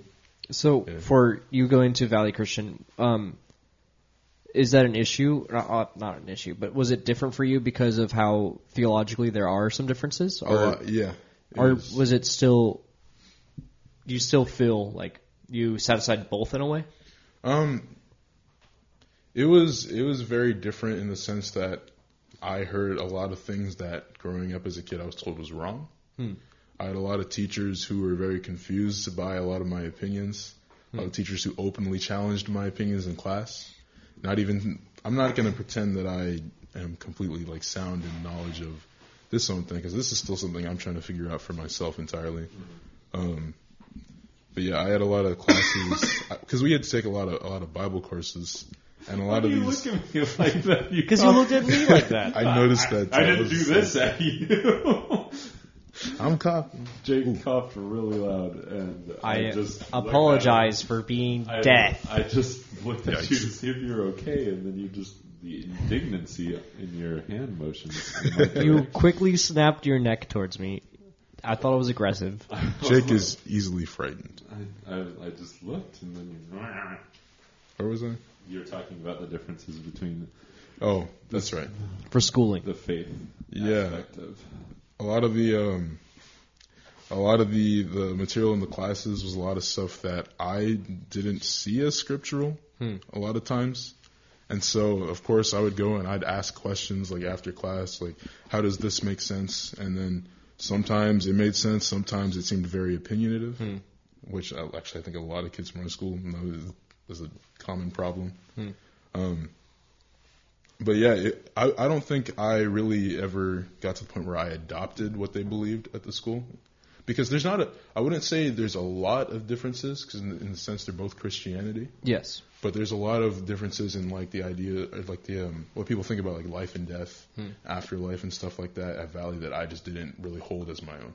So that was pretty much the main issue was the, the afterlife kind of. Yeah, and I, I had a lot of sometimes I had issues with some of the things that they taught people, especially new believers, Hmm. that I didn't think was super helpful for new believers. But But that's kind of yeah, it's kind of hard to teach.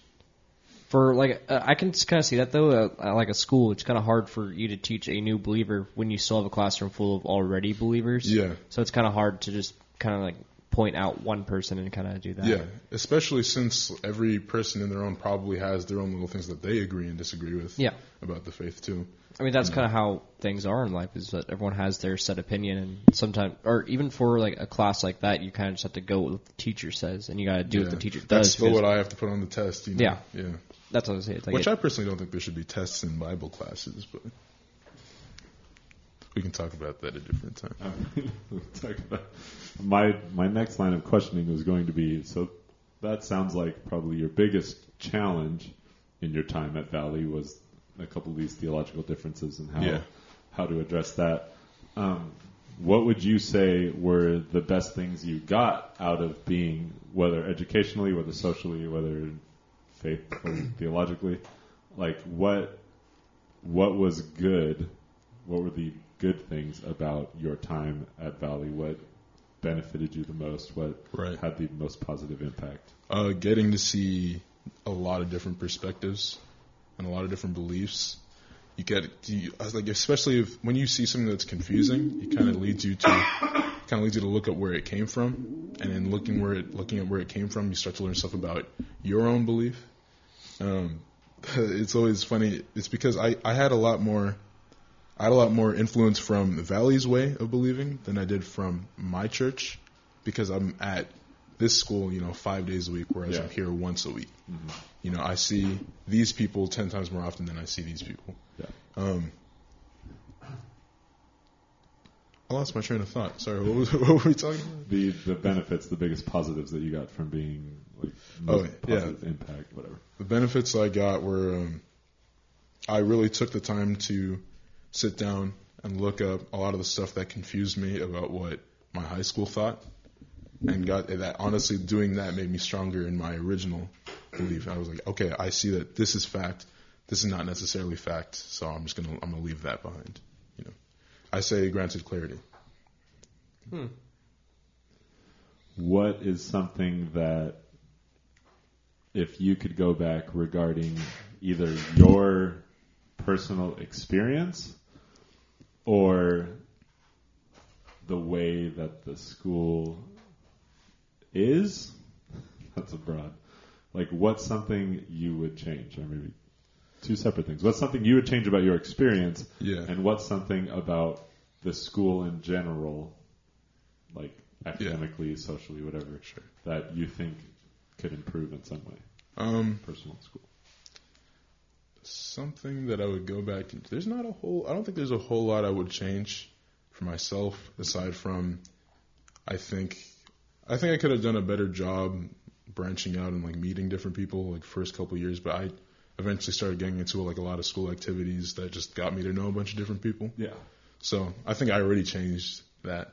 But for the school, I think something that could improve, something really that could improve with the school is I think uh, how like religious classes are handled. Okay. Like I don't think they should always be these classes where the teacher tells you this is the way things are, and then you have to regurgitate that and put that on a paper. Because for a lot of people, just the way the human brain works is the more times you hear it, is the more you start to believe that it's true, mm-hmm. and a lot of these things aren't necessarily fact. And so people essentially become just repetitive, and what they're what they're told is what they spit out and tell other people. You know, um, I wouldn't go as far to say it's called indoctrination, but I would just say I think there needs I think it just needs to be more discussion based and less like quizzes and papers. There should be a focus on discovery and exploration Yeah. as opposed to a focus on memory. Yeah, I don't think there should be a grade for the class. Because religion is not like I I think you get the point. It's yeah. yeah. I mean, it, it depends on each individual class because it's not like it was just ninth grade Bible, tenth grade. Bible. Like Yeah. like each class was specifically because there's like I Yeah. know there's apologetics and there's Yeah. a couple other things, right? things. So yeah, each each class would have to be a little bit different. Um, there's a way there's a way to give you a grade for participating in the Yeah. class without that grade being based on you believing this thing or being able to regurgitate this Yeah. information like you said. I think that's I think that's a lot of like how history should be. I think that's a lot of like how English should be. Like Mhm. it's important to know dates and names and places and stuff, but like you should be able to have an opinion about it Yeah. and the way you are able to express your opinion and participate in discussion and like push and Keep that challenge, like, open. that should Yeah. be where a grade comes from is how much are you facilitating discussion Yeah, to the and conversation. informing yourself as opposed to just memorizing information that most of us now just cram and forget. Yep. I don't remember diddly squat. Yep. Bible becomes no different from history class. It becomes no different from like math class. unfortunate. Still can't find the domain. Oh man. So, um, I'd like to dive a bit into your religious views. Um, so, what to you are some of the big differences between the two? Between like our version of Christianity and Seven Day? Um, And is it okay for me to call it Seven Day so I can shorten it? yeah, sure. SDA if you want. Ooh, Yeah, it's even shorter. SDA. Yeah. Seventh Day Advent. Yes. Yeah. Um.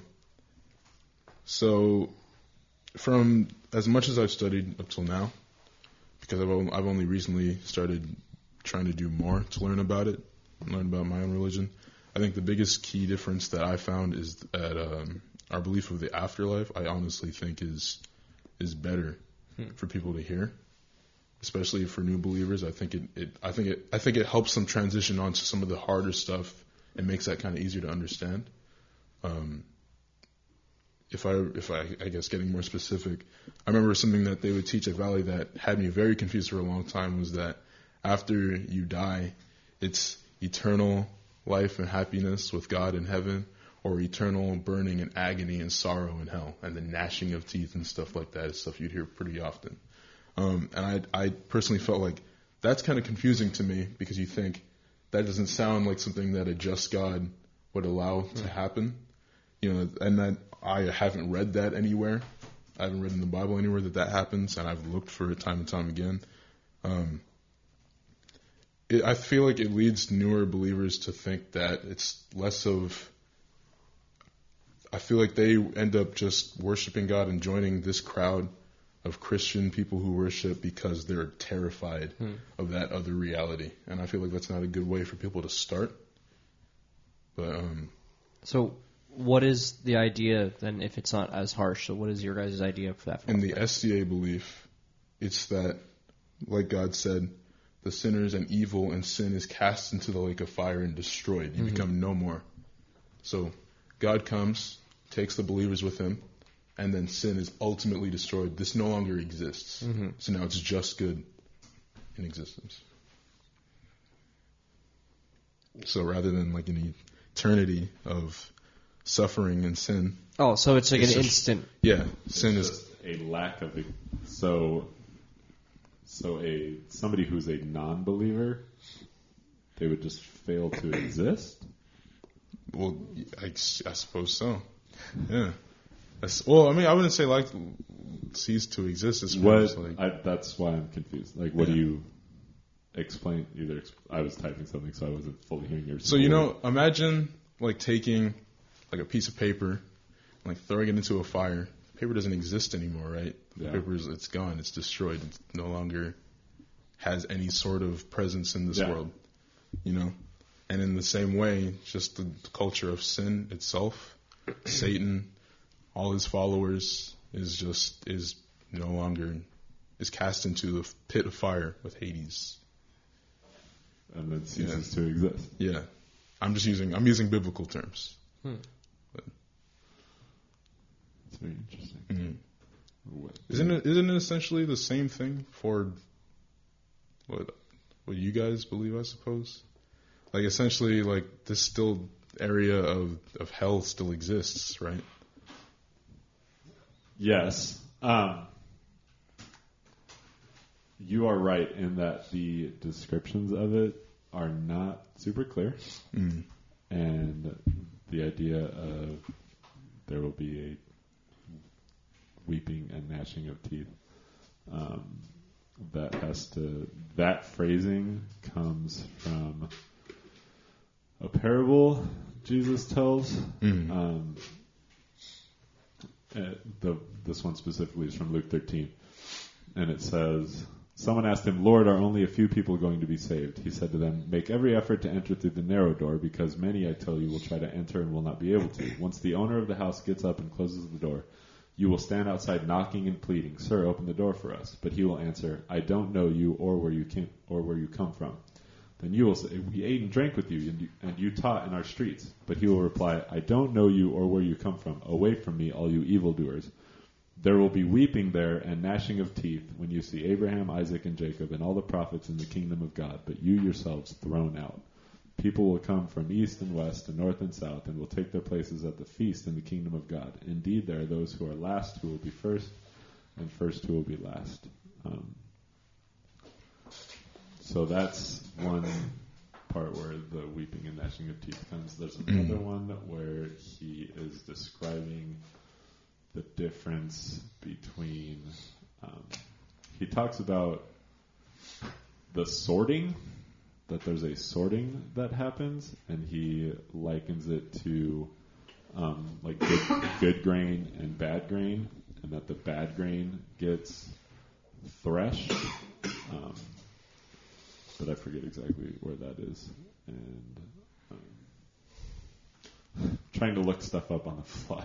Yeah, it's it's rough. I'm trying to make sure that I don't I don't say anything wrong either. Yeah. Um, I can do a filler question real quick then. Sure.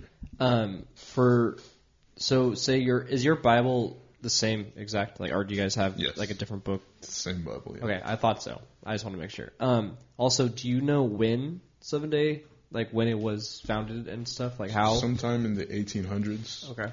by uh, I think I believe a man named William Miller. Okay. Um, had, have you guys heard of something called the Great Disappointment? Um, Like an event? not that I. I mean, you could probably, maybe. We'll see. okay, I'm a, I'm a, I'm gonna look up a quick summary real quick. It was pretty. It was essentially just about people in that time looked at a bunch of different scriptures in Revelation, looking at all the different signs of um, stuff that would that would that would be to come in the end days, and based off of that and other scriptures, they decided, oh, we can calculate the amount of days it's going to take before God chooses to return. And they found out it was supposed to be like October something, 1844. And so people sold their all their physical property, sold everything. It was like we don't need this anymore. And then they waited around, and it didn't happen, of course, right? Um, and that became known as the Great Disappointment. And out of that, I believe, came a a woman named Ellen G. White, who who was uh, essentially what, what SDA believes is that she's the last prophet that God has sent and because she was she claimed to have these visions of angels taking her on journeys and make and showing just showing her clarity, showing her answers to a lot of our long asked questions that people have asked, showing how God feels about the world as a whole now, which is there's hundreds of books about everything that she's experienced, everything that she's taught. She um, basically another thing that she talks about is like how people should eat. And like this, I think it's called like this, like the prophecy of healing or something like that. talks about like how these foods are unclean, these foods are clean, and like pretty much how people should eat. Interesting. And uh, essentially, I think what part of this is just a small part of what I think makes her valid. But me, I haven't done enough research in order to see how I feel about mm-hmm. any of that. Really, to be completely honest, like a lot of people say, like when you follow all the things that she says, like stuff that she says that she received from God, like people find that they're healthier. Mm. People find that they're just they lead better lives, mm. and it's all based off of scripture. Nothing is really it's, supposedly nothing is opinion, but that's just a little about the origins. Hmm. And it's all based out of the United States, or I think it's based out of the United States. I believe East Coast, but I'm not too sure. So on the previous topic, Sure. um, there's two in Matthew 13. There's two more parables that kind of talk about that. Um, there's the parable of the weeds, and Jesus says, "The kingdom of heaven is like a man who sowed good seed in his field, but while everyone was sleeping, his enemy came and sowed weeds among the wheat and went away. When the wheat sprouted and formed heads, then the weeds also appeared." The owner's servants came to him and said, Sir, didn't you sow good seed in your field? When, where then did the weeds come from? An enemy did this, he replied. The servants asked him, Do you want us to go and pull them up? No, he answered, because while you are pulling the weeds, you may uproot the wheat with them. Let both grow together until the harvest. At that time, I will tell the harvesters, First collect the weeds and tie them in bundles to be burned. Then gather the wheat and bring it into my barn. Skipping down, he explains it. And he says, The one who sowed the good seed is the Son of Man, Jesus. The field is the world, and the good seed stands for the people of the kingdom. The weeds are the people of the evil one, and the enemy who sows them is the devil. The harvest is the end of the age, and the harvesters are angels. As the weeds are pulled up and burned in the fire, so it will be at the end of the age. The Son of Man will send out his angels, and they will weed out of his kingdom everything that causes sin and all who do evil. They will throw them into the blazing furnace, where there will be weeping and gnashing of teeth. Then the righteous will shine like the sun in the kingdom of their Father. Um, so that again is the weeping and gnashing of teeth and the separation. And then he uses the parable of the net also. And he says, once again, the kingdom of heaven is like a net that was let down into the lake and caught all kinds of fish. Um, when it was full, the fishermen pulled it up on the shore. Then they sat down and collected the good fish in baskets, but threw the bad away. This is how it will be at the end of the age. The angels will come and separate the wicked from the righteous and throw them into the blazing furnace, where there will be weeping and gnashing of teeth.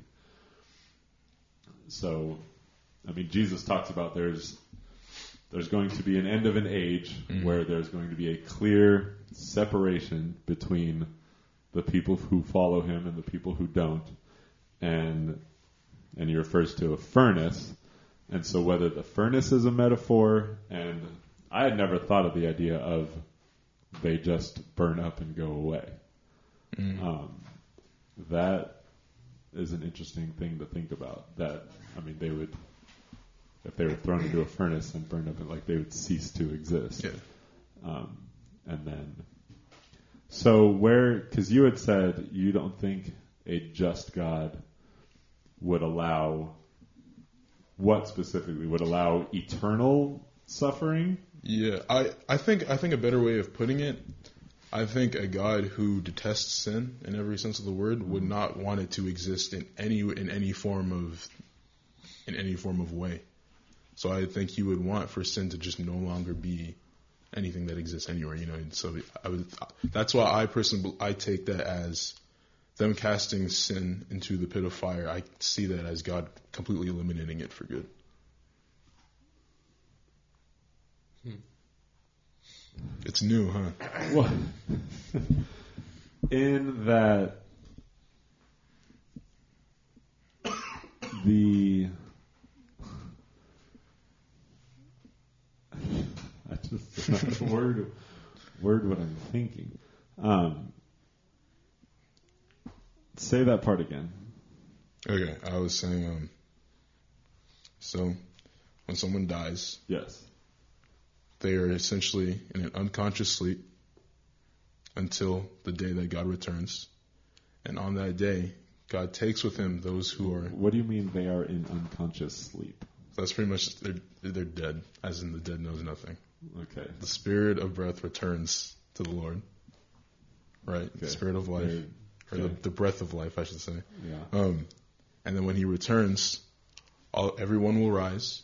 It says first the dead in Christ, and second are the people who rejected him. And in that moment, the people who rejected him are cast into the lake of fire, and sin is destroyed. Okay. And that's still lake of fire is still quote unquote because that's a scripture. Yeah. So Interesting. Okay. So when you die, it's pretty much just you sleep and then you don't know, but then it just happens, thing, right? yeah, on the Like, do you think there's a consciousness in between then? Like, no, I don't. so, So it's think like the death second they- happens and then They like, sleep. That's, Yeah. for So, people who are unbelievers, Yeah. they die and then that's it. Uh, everybody, believers, non-believers, when when you die, the breath of life is taken from your body and returns to God, and you're you are le- in the Bible. It's described as sleeping, like the dead are asleep. But so like believers cease to have existence and sentience and consciousness in the afterlife also. I suppose I suppose so. You know, I'm trying I'm trying to understand as well too. You know But what I mean? then 'Cause they, he- until God comes back. yeah. What, what does that? ha- What do you mean until God comes back? Until God comes back, that's when the breath on, of the on His return. the know, you gotta the take saved go with Him. Yeah. They wake up from their So sleep. they do exist after I suppose. death. Yeah, I, I, I can see. I can see what you're trying to get at. They're in like a Because it's like limbo. because if if the if the I think it's when I say when it says the breath of life, I think it really means what makes you you, as in like the soul. Yes. You know, because spiritual. without your soul, you're just a body. Yes. You know, so I think that all returns to God, and then in some process in which we don't understand, the dead rise on that day, and you have and that moment. I think that's what people refer to as like the judgment, where you answer to God for what you've done. You know, people talk about like when you're standing before God Yeah. and you have to answer So for we- yeah, Believers pass judgment because of Jesus. yeah. And then what? Believers pass judgment because of Jesus, and the people who rejected him, the people who decided to keep their life of sin, are done away with, as But opposed then what do the where do the believers go? to heaven. So, because that was the part that I wasn't Yeah. getting, is you made it sound like death happens and then there is no more consciousness after that. Like Right. spirit, there's a spiritual consciousness, but we also, it does say that we will have physical bodies. We will rise again with Mm. physical bodies. Yeah, And there will be a physical, there was going to be a new Jerusalem that is going to be populated with these physical Right. bodies. Yeah, So I think I think there's a lot of those little little in between logic things that like I we just haven't made all like connected all the threads yet. okay. I think personally, me, I don't have all the threads connected, but I'm sure there's somebody who could answer those. Yeah. Someone who knows my faith better than I do. I mean, that's, I think we're all in that situation. Yeah. There's always somebody who knows it a little better than I do. Um, I just think it's interesting the idea of like a just God wouldn't let this happen. Why? I think that wasn't a great way of wording it. Okay. Saying- I don't.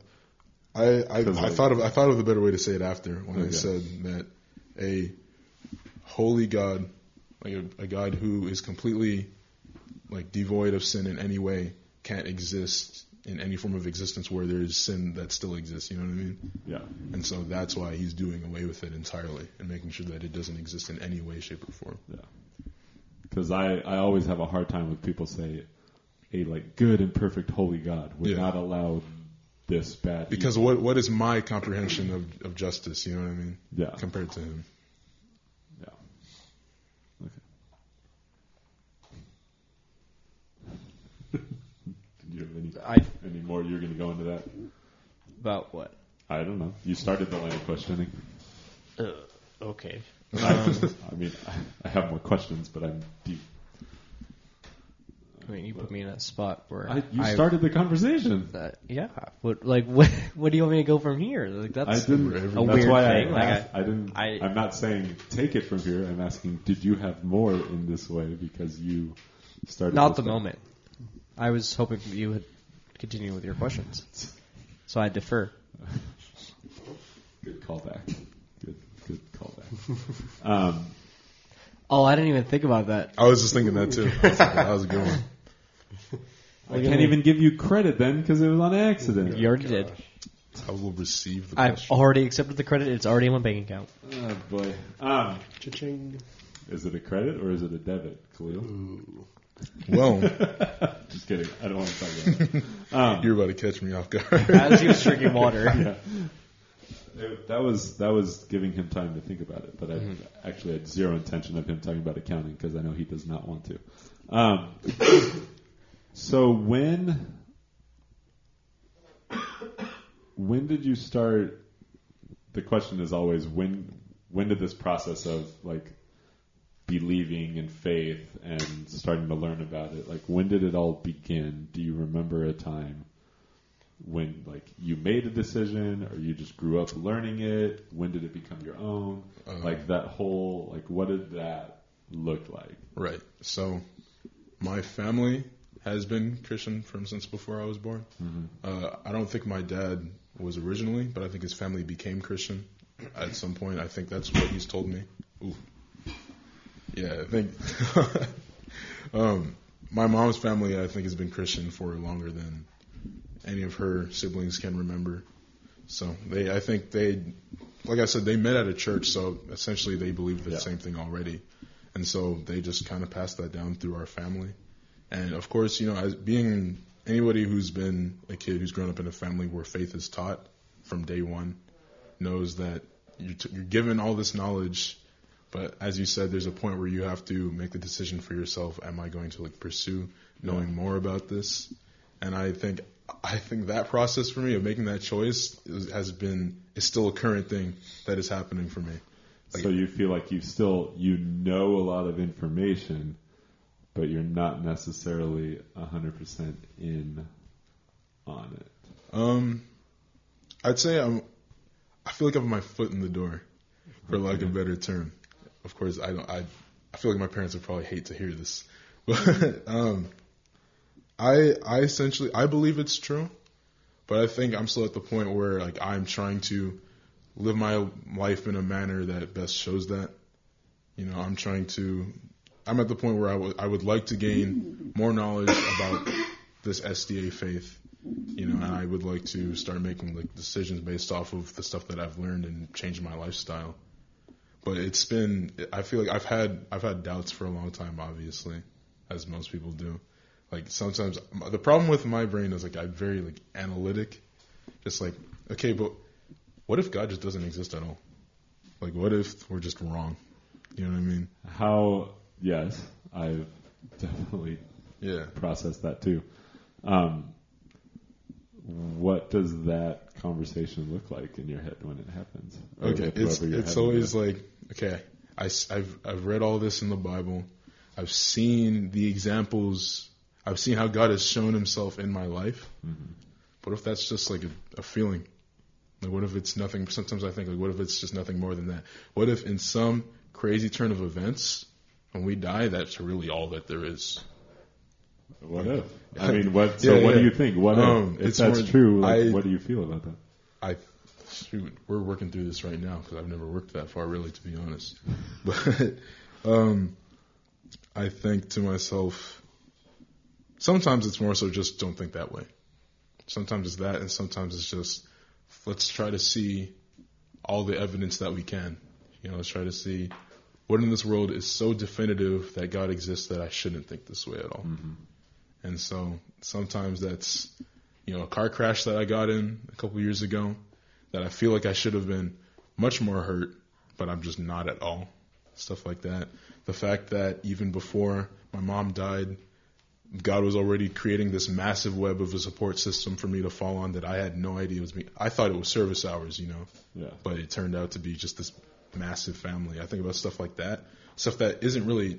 I don't think that's coincidence, personally, but I think that's usually guides me back into realizing, okay, he is existent, but obviously the human mind wanders sometimes, Yeah. and you think differently. So, do you?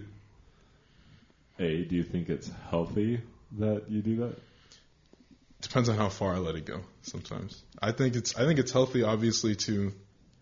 I, th- eventually, I feel like if you ask yourself enough questions and you get the answers to enough of them, it leads you down that one road of realizing that okay, this is true. But sometimes, like let's say if I'm in like a worse mood, or there's just been a string of events that just haven't gone my way, stuff like that. Usually, of course, you're just in a lower state of thinking Yeah. sometimes. So you might take that far and then just start living differently, start living as though you doubt, you know, start letting yourself make bad decisions. That's when it becomes unhealthy, I believe. What would have to happen for you to like go all the way down that? Like good, what the good or bad. the bad? Like I mean the bad, quote unquote. Oh, okay. even bad. That's that's the best. Bad's relative. I know. Yeah, yeah, yeah. This way or that way. Like, what would have to happen for you to be like, okay, this this is overwhelming, and as a result, cannot be true? That's a great question. Because like you've, like a lot of people would be a situation that you went through. Yeah. How can I believe in a God that would let this happen to this person and would make me suffer through that? God can't. There's no way. There's no way a good God would allow this to happen. So I can't. Like, so you've already been through something like that mm. and are still on this side of it. Like, what?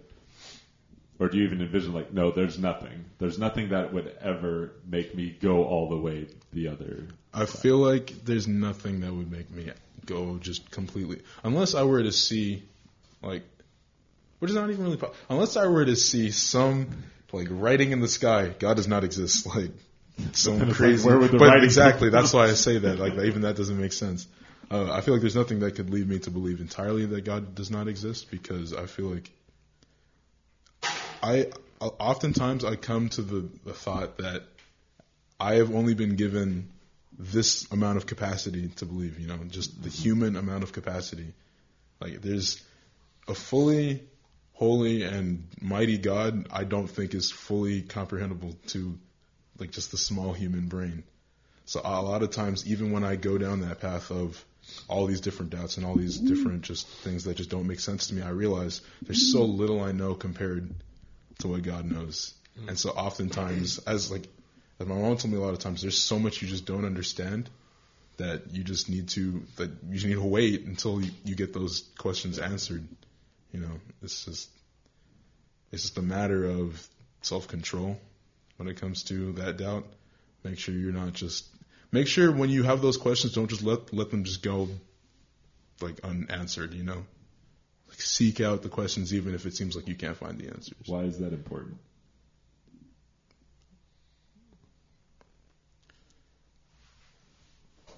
I think it's important for your own for your own growth. I think it's important for yourself. You know, like I wasn't trying to be like, no, that's not important. I was like, yeah. yeah, no, I'm, I just I'm just thinking. Um, I think it's just important because it's like why wouldn't you want that for yourself? A lot of people Yeah. are very totally okay to just live ignorant and just believe just cause, and when doubt arises, to, to just push it away and not go that route. So I think it's important for people to hear, like, no, when Yeah. that stuff happens, you should question it. Why? I think that's a why because you essentially some what I guess it can go even to like apologetics. You know, if somebody comes up and asks you this question and you have absolutely no idea why you believe this, that even might lead you to start losing yourself. Yeah. You know, start losing your sense of self. Start stop. Start losing sense of your faith. Like essentially, that somebody who just goes and believes that without any conditions at all is like the person who built their house on the sand. Yeah. You know, what I mean, they have no foundation. So I feel like the more you answer these questions, the better you're able to defend your faith and the better you're able to understand for yourself. Yeah. So progressing from the the intellectual aspect and believing side of it too.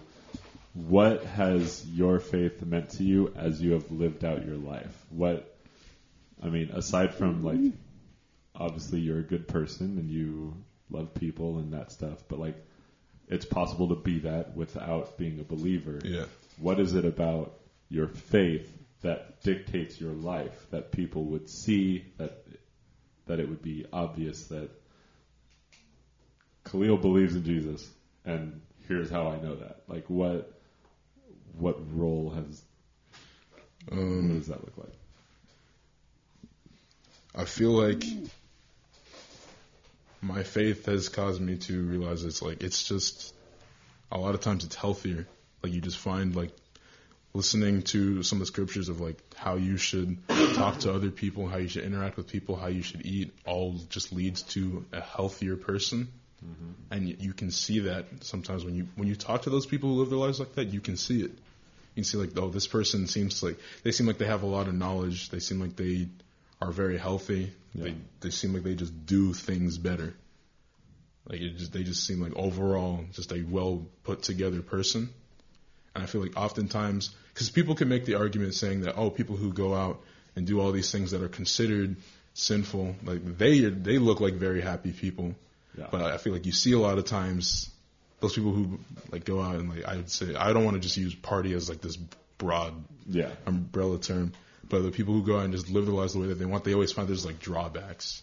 You know, they always find like if I go and I get blacked out this one night, what you get the next day, you get a hangover and it feels terrible. yeah Sometimes people black out, stuff happens to them.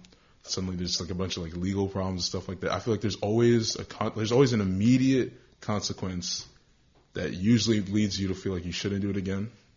But when you live that life of faith, I think, and you follow that as best as you can, I find that it's just It, I don't know. It just seems better to me.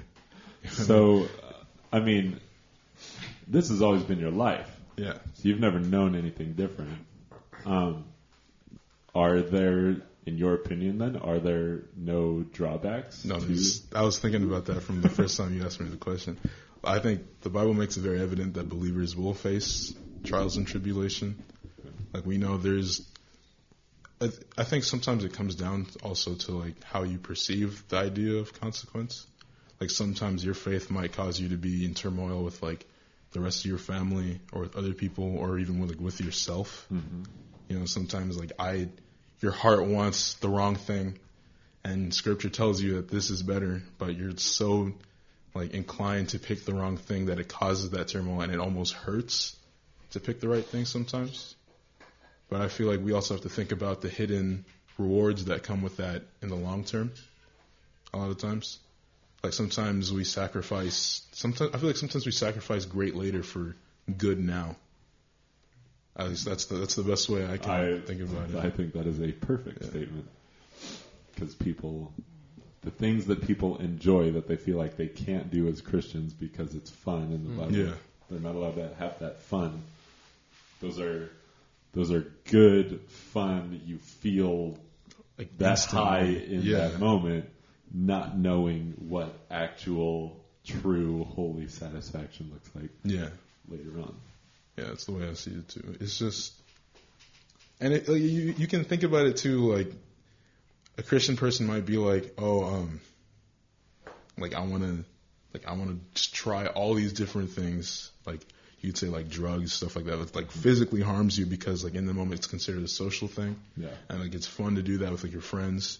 You know, a very common concept is cracking open a cold one with the boys, which I don't think is necessarily a problem from time to time.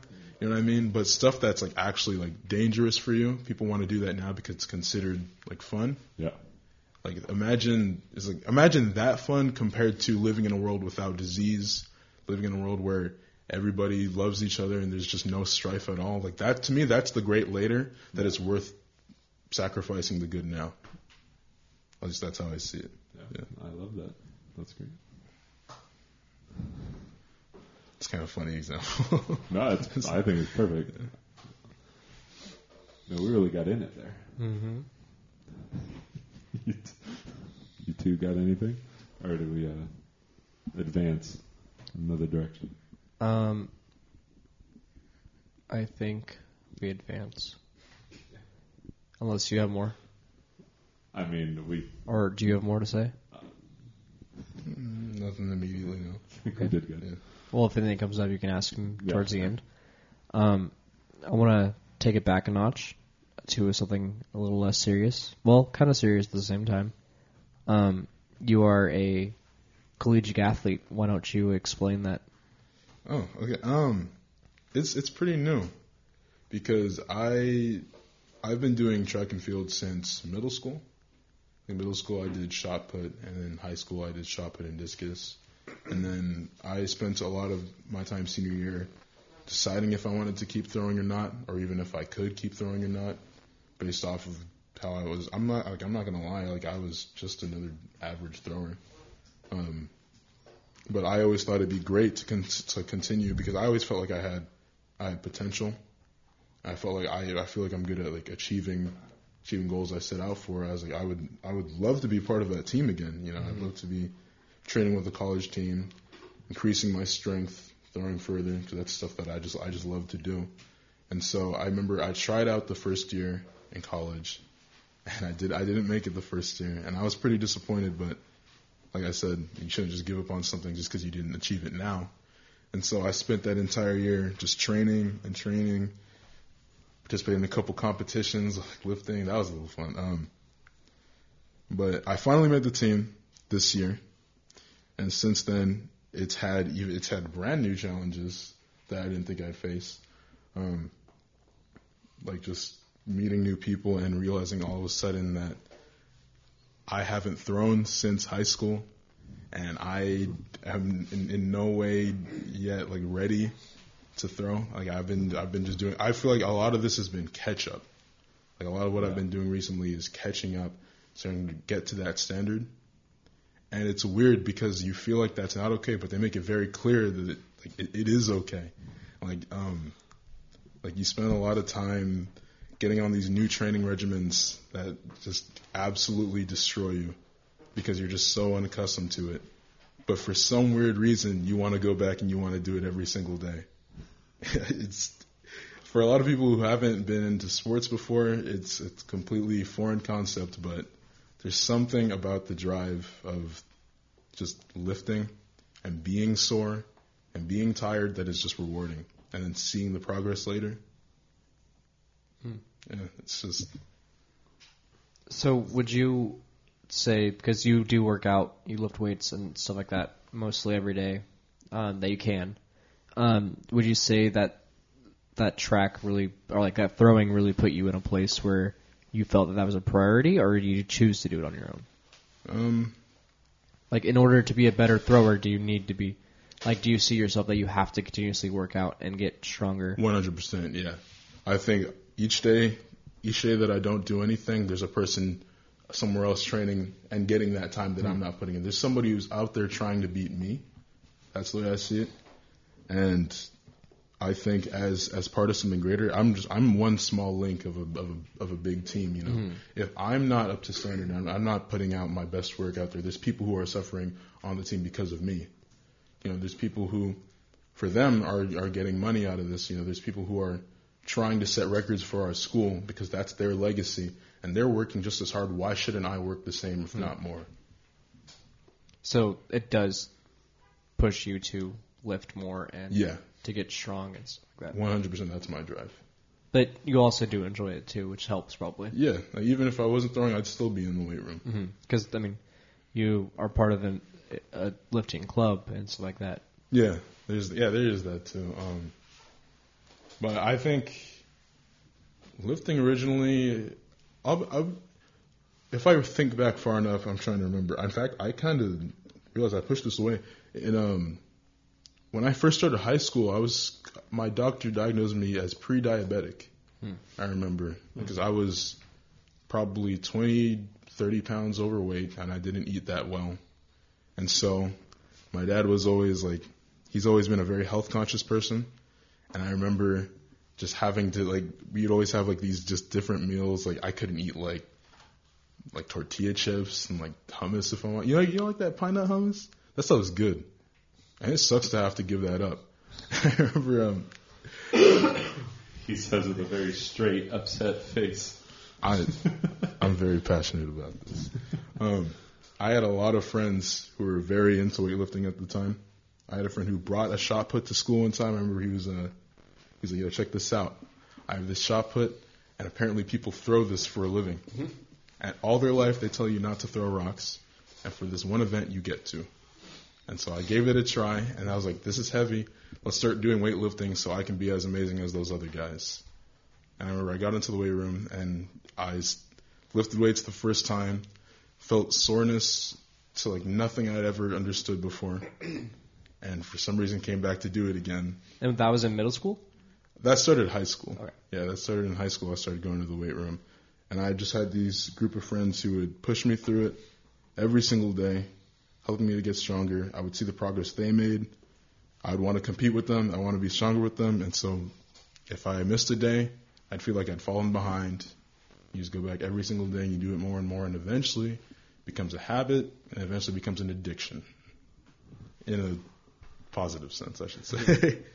but yeah, that's something that I wouldn't give up. Um, so did you? I kind of want to bring it back to some more of a broad thing. Did you do any other sports other than throwing and stuff like that, or Yeah, I ran one season of cross country my sophomore year, and that was probably one of the most awful experiences in my life. It was like the team was fun, but as a as a heavy set man, having to run like a minimum of four miles every day is pretty bad. Hmm. I remember there was like, and it was not even. I honestly can't even remember what it was that made me make the decision to be on the team, because it was like practice from like Insanity. That's what. Probably. It was like practice from like either I think it was seven o'clock to like nine or ten every morning. So I'd be waking up at like 6:30 to go run. I, I mean, and, and no shame to you runners out there, but y'all are crazy. um, I remember I'd be walk, I'd be running on that track at like seven in the morning doing our warm up mile, like warm up four laps, and I was just like, why am I here? it was probably for something I was like, I want to lose weight for the track season, which to me didn't even make sense at that point because I was just losing strength. But I remember I ran that season, a very very painful season. There were a lot of there were a lot of wins. There was a, a lot of those you know lower moments where you you're the slowest person on the team, but people are pushing me to do it anyways. Yeah. Um, in the end, it, I saw its benefits. Like I lost a lot of weight that I needed to lose, honestly, um, and that set me up to be a better athlete for my sport. Yeah. I just had to do the catching up with the strength and everything. But yeah, that was another sport that I did that I don't think I'd do again. My last question on the sports topic: What is one thing that sports have taught you has taught you that has really impacted you? Um,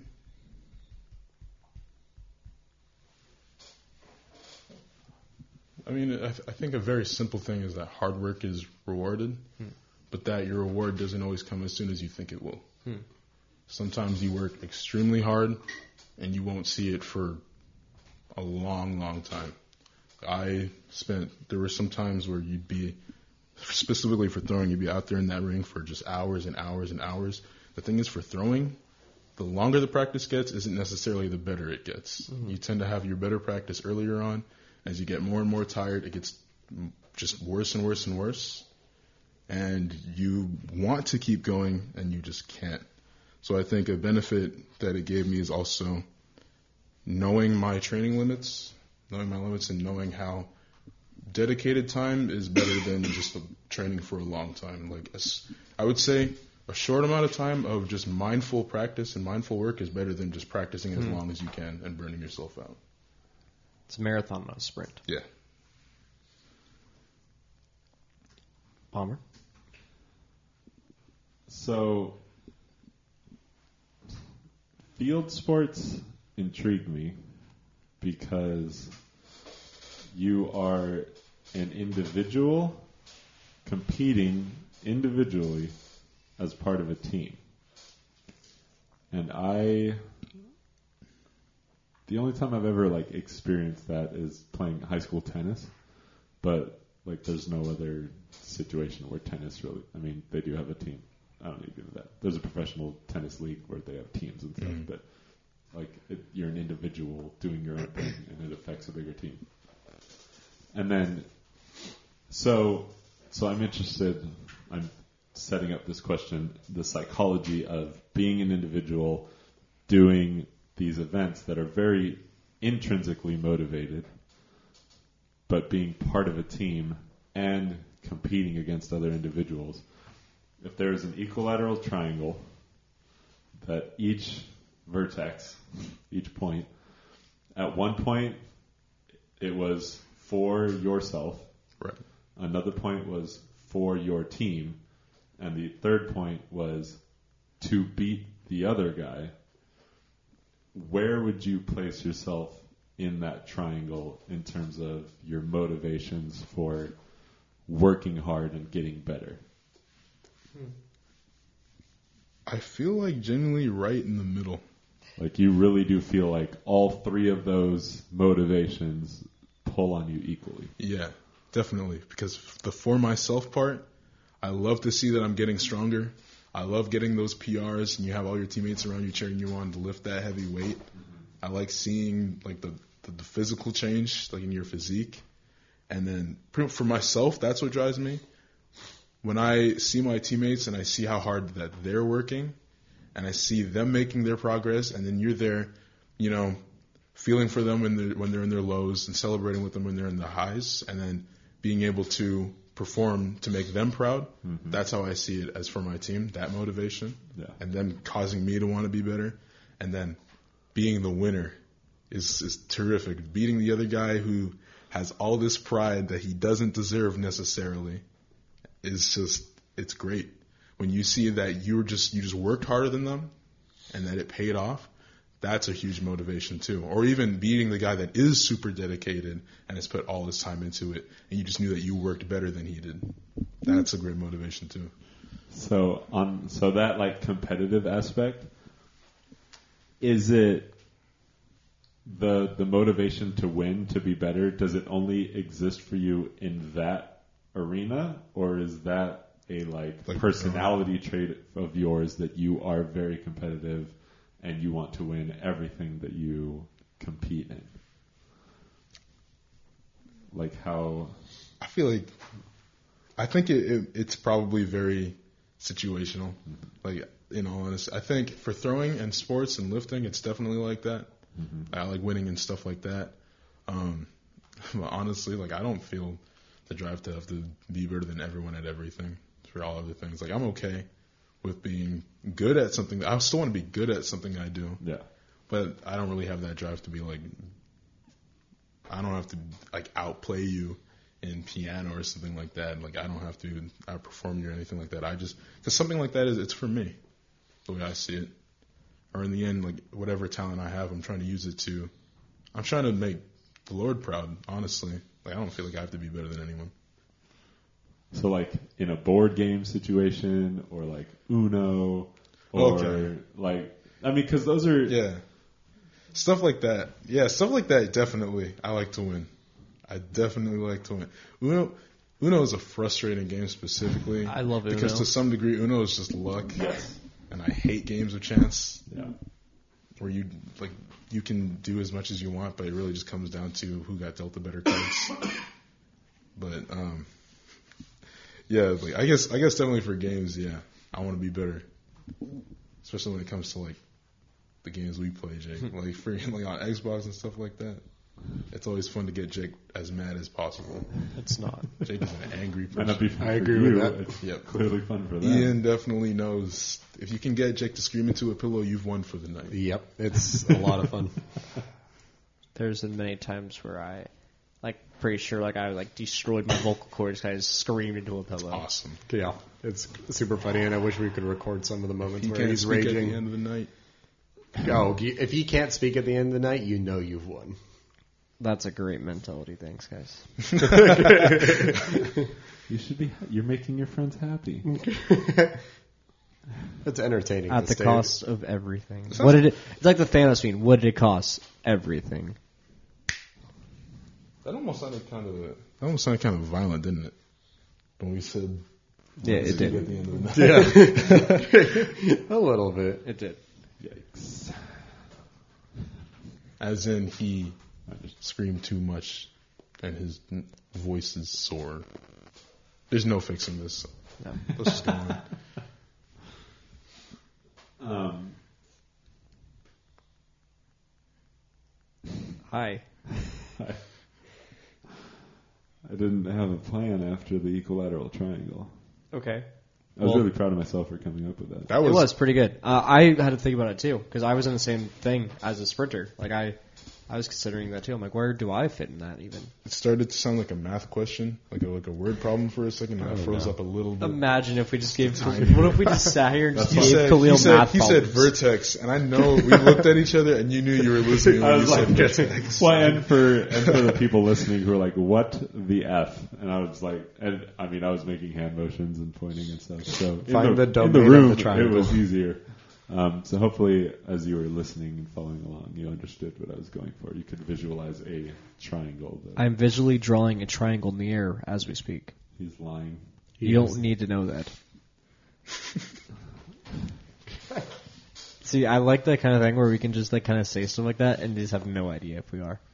Like, I could be laying on the floor right now. So now you know that most of the time when Jake says something, don't believe him. that is a lesson do Khalil. That is a lesson that Khalil has taught many people. he he has this theory that if uh, even if I'm wrong, I argue. He really right. does. Like Jake, if you ask a question just like to the general public, Jake will just give you this super long, elaborate answer that doesn't really come from any sort of basis of knowledge, but he will believe it as though it's some basis of knowledge. I'm pretty sure half the opinions Jake has are just to get a rise out of people, and he's just Yeah. I used to think that, but whole way. honestly, sometimes I think he genuinely believes it. he believes we did not land on the moon, He likes to tell stories. and that's the one for me. That's the one that gets me every time because I still think he's joking about it. No, But we he land on the moon. so adamantly opposed to the idea of us having been on the moon. Absolutely. We landed on the moon. we did. Why? What's the no? We're not getting into this. We claimed the moon. Khalil, I have That'll a be the few Christmas questions that are kind of just off topic, so they're kind of just be filler questions until Bomber's ready for his last questions. Shoot. Um, what is one thing in pop culture that influences you? That influences me. Dance. I, I love trending dances. So do you like go on like Instagram and just watch people dance and stuff, or I mean, if it, yeah, if it's there, like so you don't Like- openly go search for it?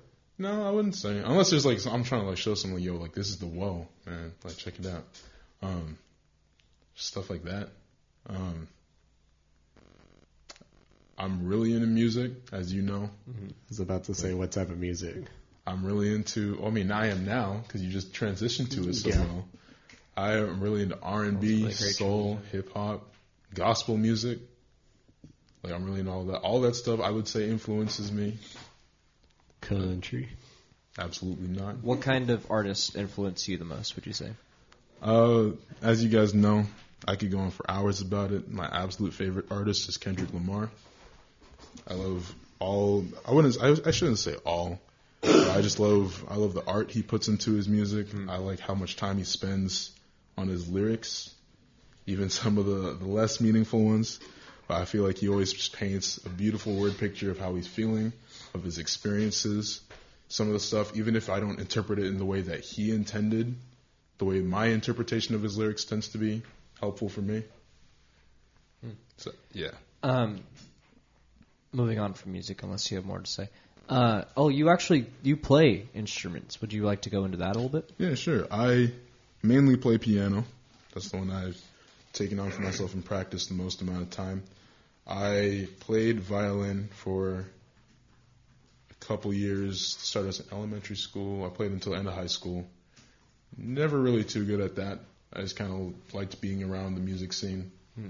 in orchestra. Like I just, I've always just enjoyed music in general. And then I played guitar for a couple years in middle school and early in high school. That also I didn't practice too much. So, as a pianist, do you like it when people say "tickle the ivory"?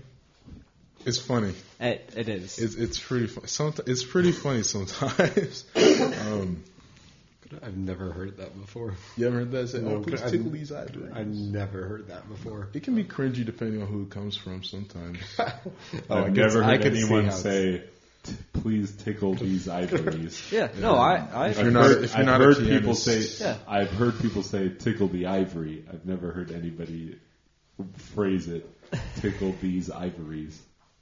Oh, it's probably actually just my Yeah, my version, man. the way I speak. My answer to that will always be no, Yeah. no matter what the ivories are referring to. so, moving. Have oh, they that's referred? funny. Have they referred to anything other than Pia? I don't Moving know. on. So, um, yeah. uh, so as a quick, fun little thing, I want you to go around with the three of us, and you will say one memory that sticks out that you have with us. I just think it'd be fun. The first thing I think of easily for Bomber is when he carried me on his shoulders. and I, at the time, was 240 pounds. Took both of our lives into my hands. Yes. Yep. I am usually the one that is like, people are like, oh, like, want me to give him like a piggyback ride or some stuff like that. Like, I'm usually the person that carries people. Yeah, for the record, it wasn't a piggyback ride. Yeah. It was You a sat shoulder on ride. my shoulders. Yes. And so, honestly, the getting into this position was a blur.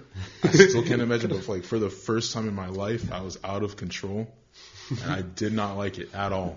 You Oh, guys, they were like ten feet up in the air, and it was like I I was have never been so elevated in my What's life. What's weird is I remember being there, but I don't remember like I can't visualize it. because it's like you can't.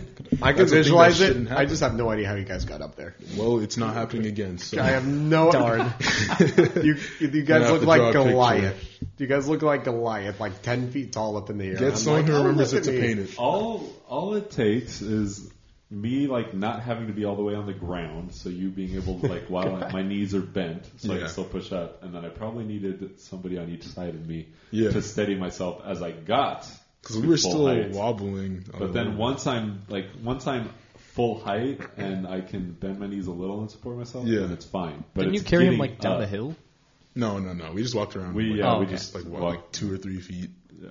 before I just had to Yeah, get down. a hill would have created a lot of top heaviness, And that would have Just for reference, I am six three, while Bomber is six foot seven. yeah. We weighed exactly the same. That is literally wait. That's four. That's thirteen feet. It's twelve feet. 10 Getting- inches. He sat. He didn't wasn't standing on his shoulders. He was sitting on his shoulders. It's a combined height of 12 feet 10 inches. If he were Oh. standing on top of my head, I head, forgot yes. that. It was more closer About 12 to. inches. It was, it was somewhere We're between never nine gonna and ten do feet. that either. I'll be honest, I didn't catch that for a second too. I was like, "Yo, that is twelve feet." It's somewhere between t- nine and ten feet. Is Yeah. how high they were up in the air. Anyways, um, yeah, that was that was an absolutely terrifying experience Yep. for Jake. The experience for oh, there's just so many for you to be honest. Like you're a, you're a strange person, man. Oh. Yep. I, I thought this was so endearing. and then you said that. Sentimental. It was gonna be weird. Wait, was the question Your fav- memory. favorite memory? your or Just a Memory that that comes out. to mind. That's okay. Okay, any memory. Um, for Jake, I remember it's like not something you do often. But one time you like rubbed like your beard scruff like on the back of my neck. Eh, eh. I haven't been able to get that out of my head eh. since. Just that, just that. Why is it feeling? Because you need to know about this. The world needs to know the crime you committed. I've done so much good for you, and that's what you brought up. I already, I already talked about how you checked on me earlier, like through text and everything. You got Oh your my moment. gosh. Has he rubbed your shoulders yet today? No, Nah, he's, he's on the other side of the room. it's not yet. Khalil has some of the best shoulders I've ever seen. Thanks. So I like, I gravitate towards them sometimes. I just like grab them. I'm like, I want these, but at the same time, I don't because why would I put work in? I that? can't even really say that it's weird because he's not the only person. Yeah, no, like Who it's, it? I'm not the only one. Like I, like it's just it happens. Like I don't even mean to. Sometimes it just they appear there. Yeah, they just appear there. Oh man. Um, there's, there's I'm this- surprised you didn't talk about when the camp thing that happened this year. Oh, oh, no, I should talk. That's, okay, it's too good not to talk about that now.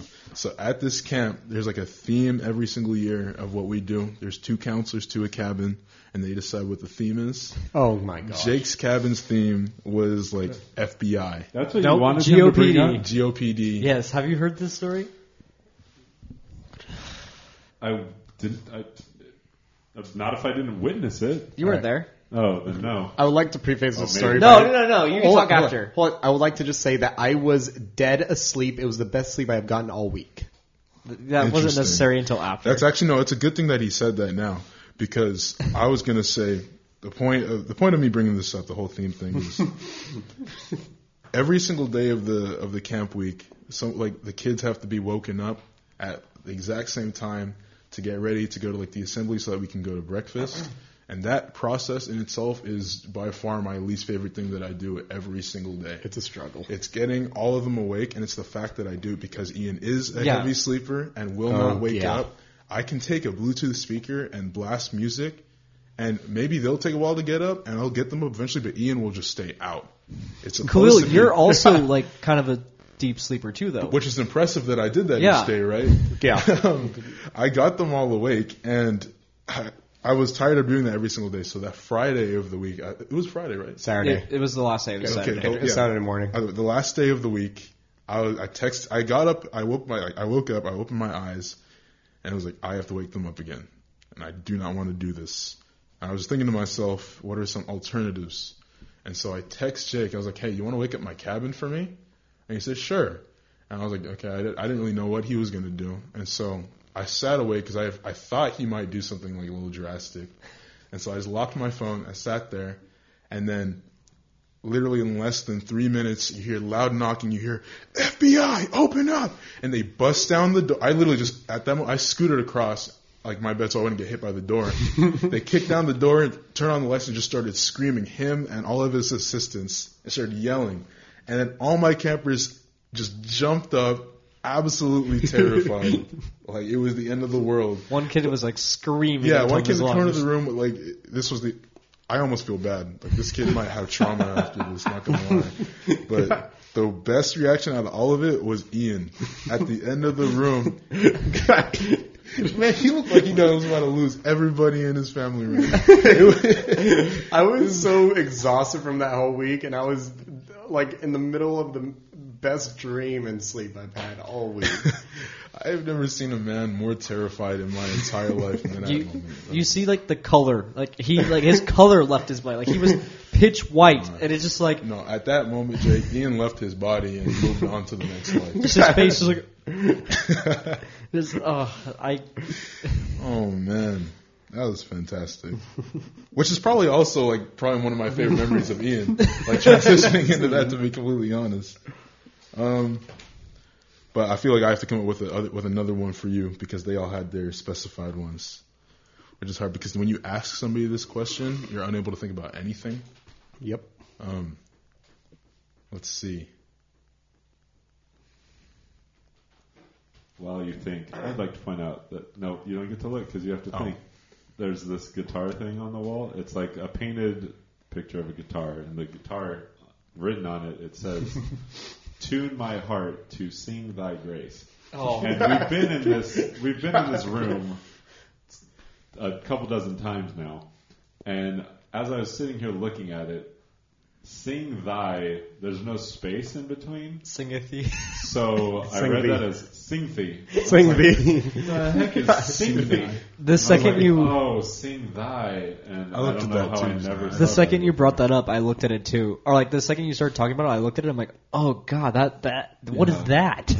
Sing thee. It's rough because like the other one's like like tune is its own line and it's done its own font. My heart, my is lowercase, its in own font. Heart is capitalized, its own font.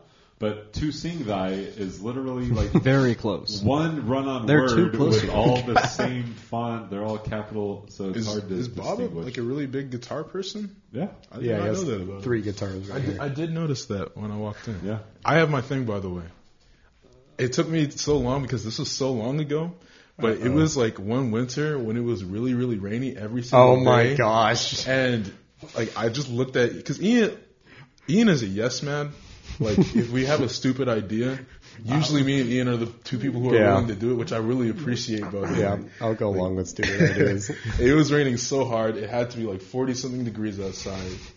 And it was just raining super hard. And I was like, yo, you want to go outside? Like, you want to just, like, just hang out outside? He said, sure. We went outside and they were like just getting like the super long grass in the backyard. And we just like slipped around. Like, we just like used it as a slide. And like just did a bunch of stupid stuff. And it was just a lot of fun. And I can't think of anyone else I could do that with. I, c- I remember that. That There's no one who is more willing to be an idiot with me. That's very true. That's fantastic. That's pretty good. That ends my questions. I, I, I think we're good. We're at two and a half hours, and I imagine we're all very hungry. I'm Yeah. starving. Well, So- yeah, I was. I'll be honest. I was thinking two and a half hours was gonna be like. I really thought I was gonna run out of like stuff to talk about, but that went like, by incredibly quick. I've, Thank you guys. I've developed the ability to just continually ask questions. Yeah, I'm learning take questions pretty well. forever. Yep. Nice. Um, but thank you very much for Yeah. making time to be on. to Thanks for having me. To be open with less easy parts of your life to talk about and to engage in good spiritual conversation. Those are both not easy to do, and I think we had good conversations. It was great. Um, so too. Thursday, we have Mariah on the show. And that'll be interesting. That would be geography. I, Talk. I had zero desire to ask questions Darn. about geography. I I'd have ask you. about her on on the topic of geography, but not about geography itself. So I'll delete the map I was going to print out and have her name the states. I mean, you can do that. I'm Wait, why are you gonna make Mariah do that? Because she's a It's- geography major. This is a joke. Oh, sad. Jake's just isn't actually going to do it. No, Um, I don't have a printer. We are going to Powerades for lunch, and it's my favorite soul food place in the world. They don't sponsor us. That would be dope. Um, I feel like every episode there's someone who you guys wish Should would sponsor sponsor. it, oh yeah, I wish anyone would sponsor. Yeah, sponsor. true. We've had two things get sponsored, Two. but I mean, technically Friday, Jacob Oh, sponsored yeah. everything that. happened. If I didn't have to pay We for it, that means it got that. sponsored.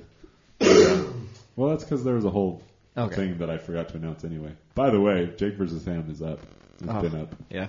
If you listen to this one before you listen to that one, that one's much shorter. Also, I have to say that I'm really disappointed with how Instagram works. Oh, I was concerned you to say about me and eating ham. I mean, I'm disappointed. I'm disappointed with Khalil's interview. Yeah, absolutely terrible. Um, yeah, for the record, on Instagram, if you do a live video and it lasts an hour, it cuts off at an hour, and then I couldn't save it. So there's- the whole video that I live yeah, didn't save, that's unfortunate. and it's not archived. That is tough. So lesson learned whenever we do the next live thing on Instagram to cut it off at a half hour so I can save it and then start over again. But better now than later. Not right now. That is all. Close it down. Yeah. We'll be All right. back. Well, thank you guys for listening. Um, this was from Bob's office. Follow us on Instagram and Twitter at f r o m b o b s o f f i c e. That is from Bob's office.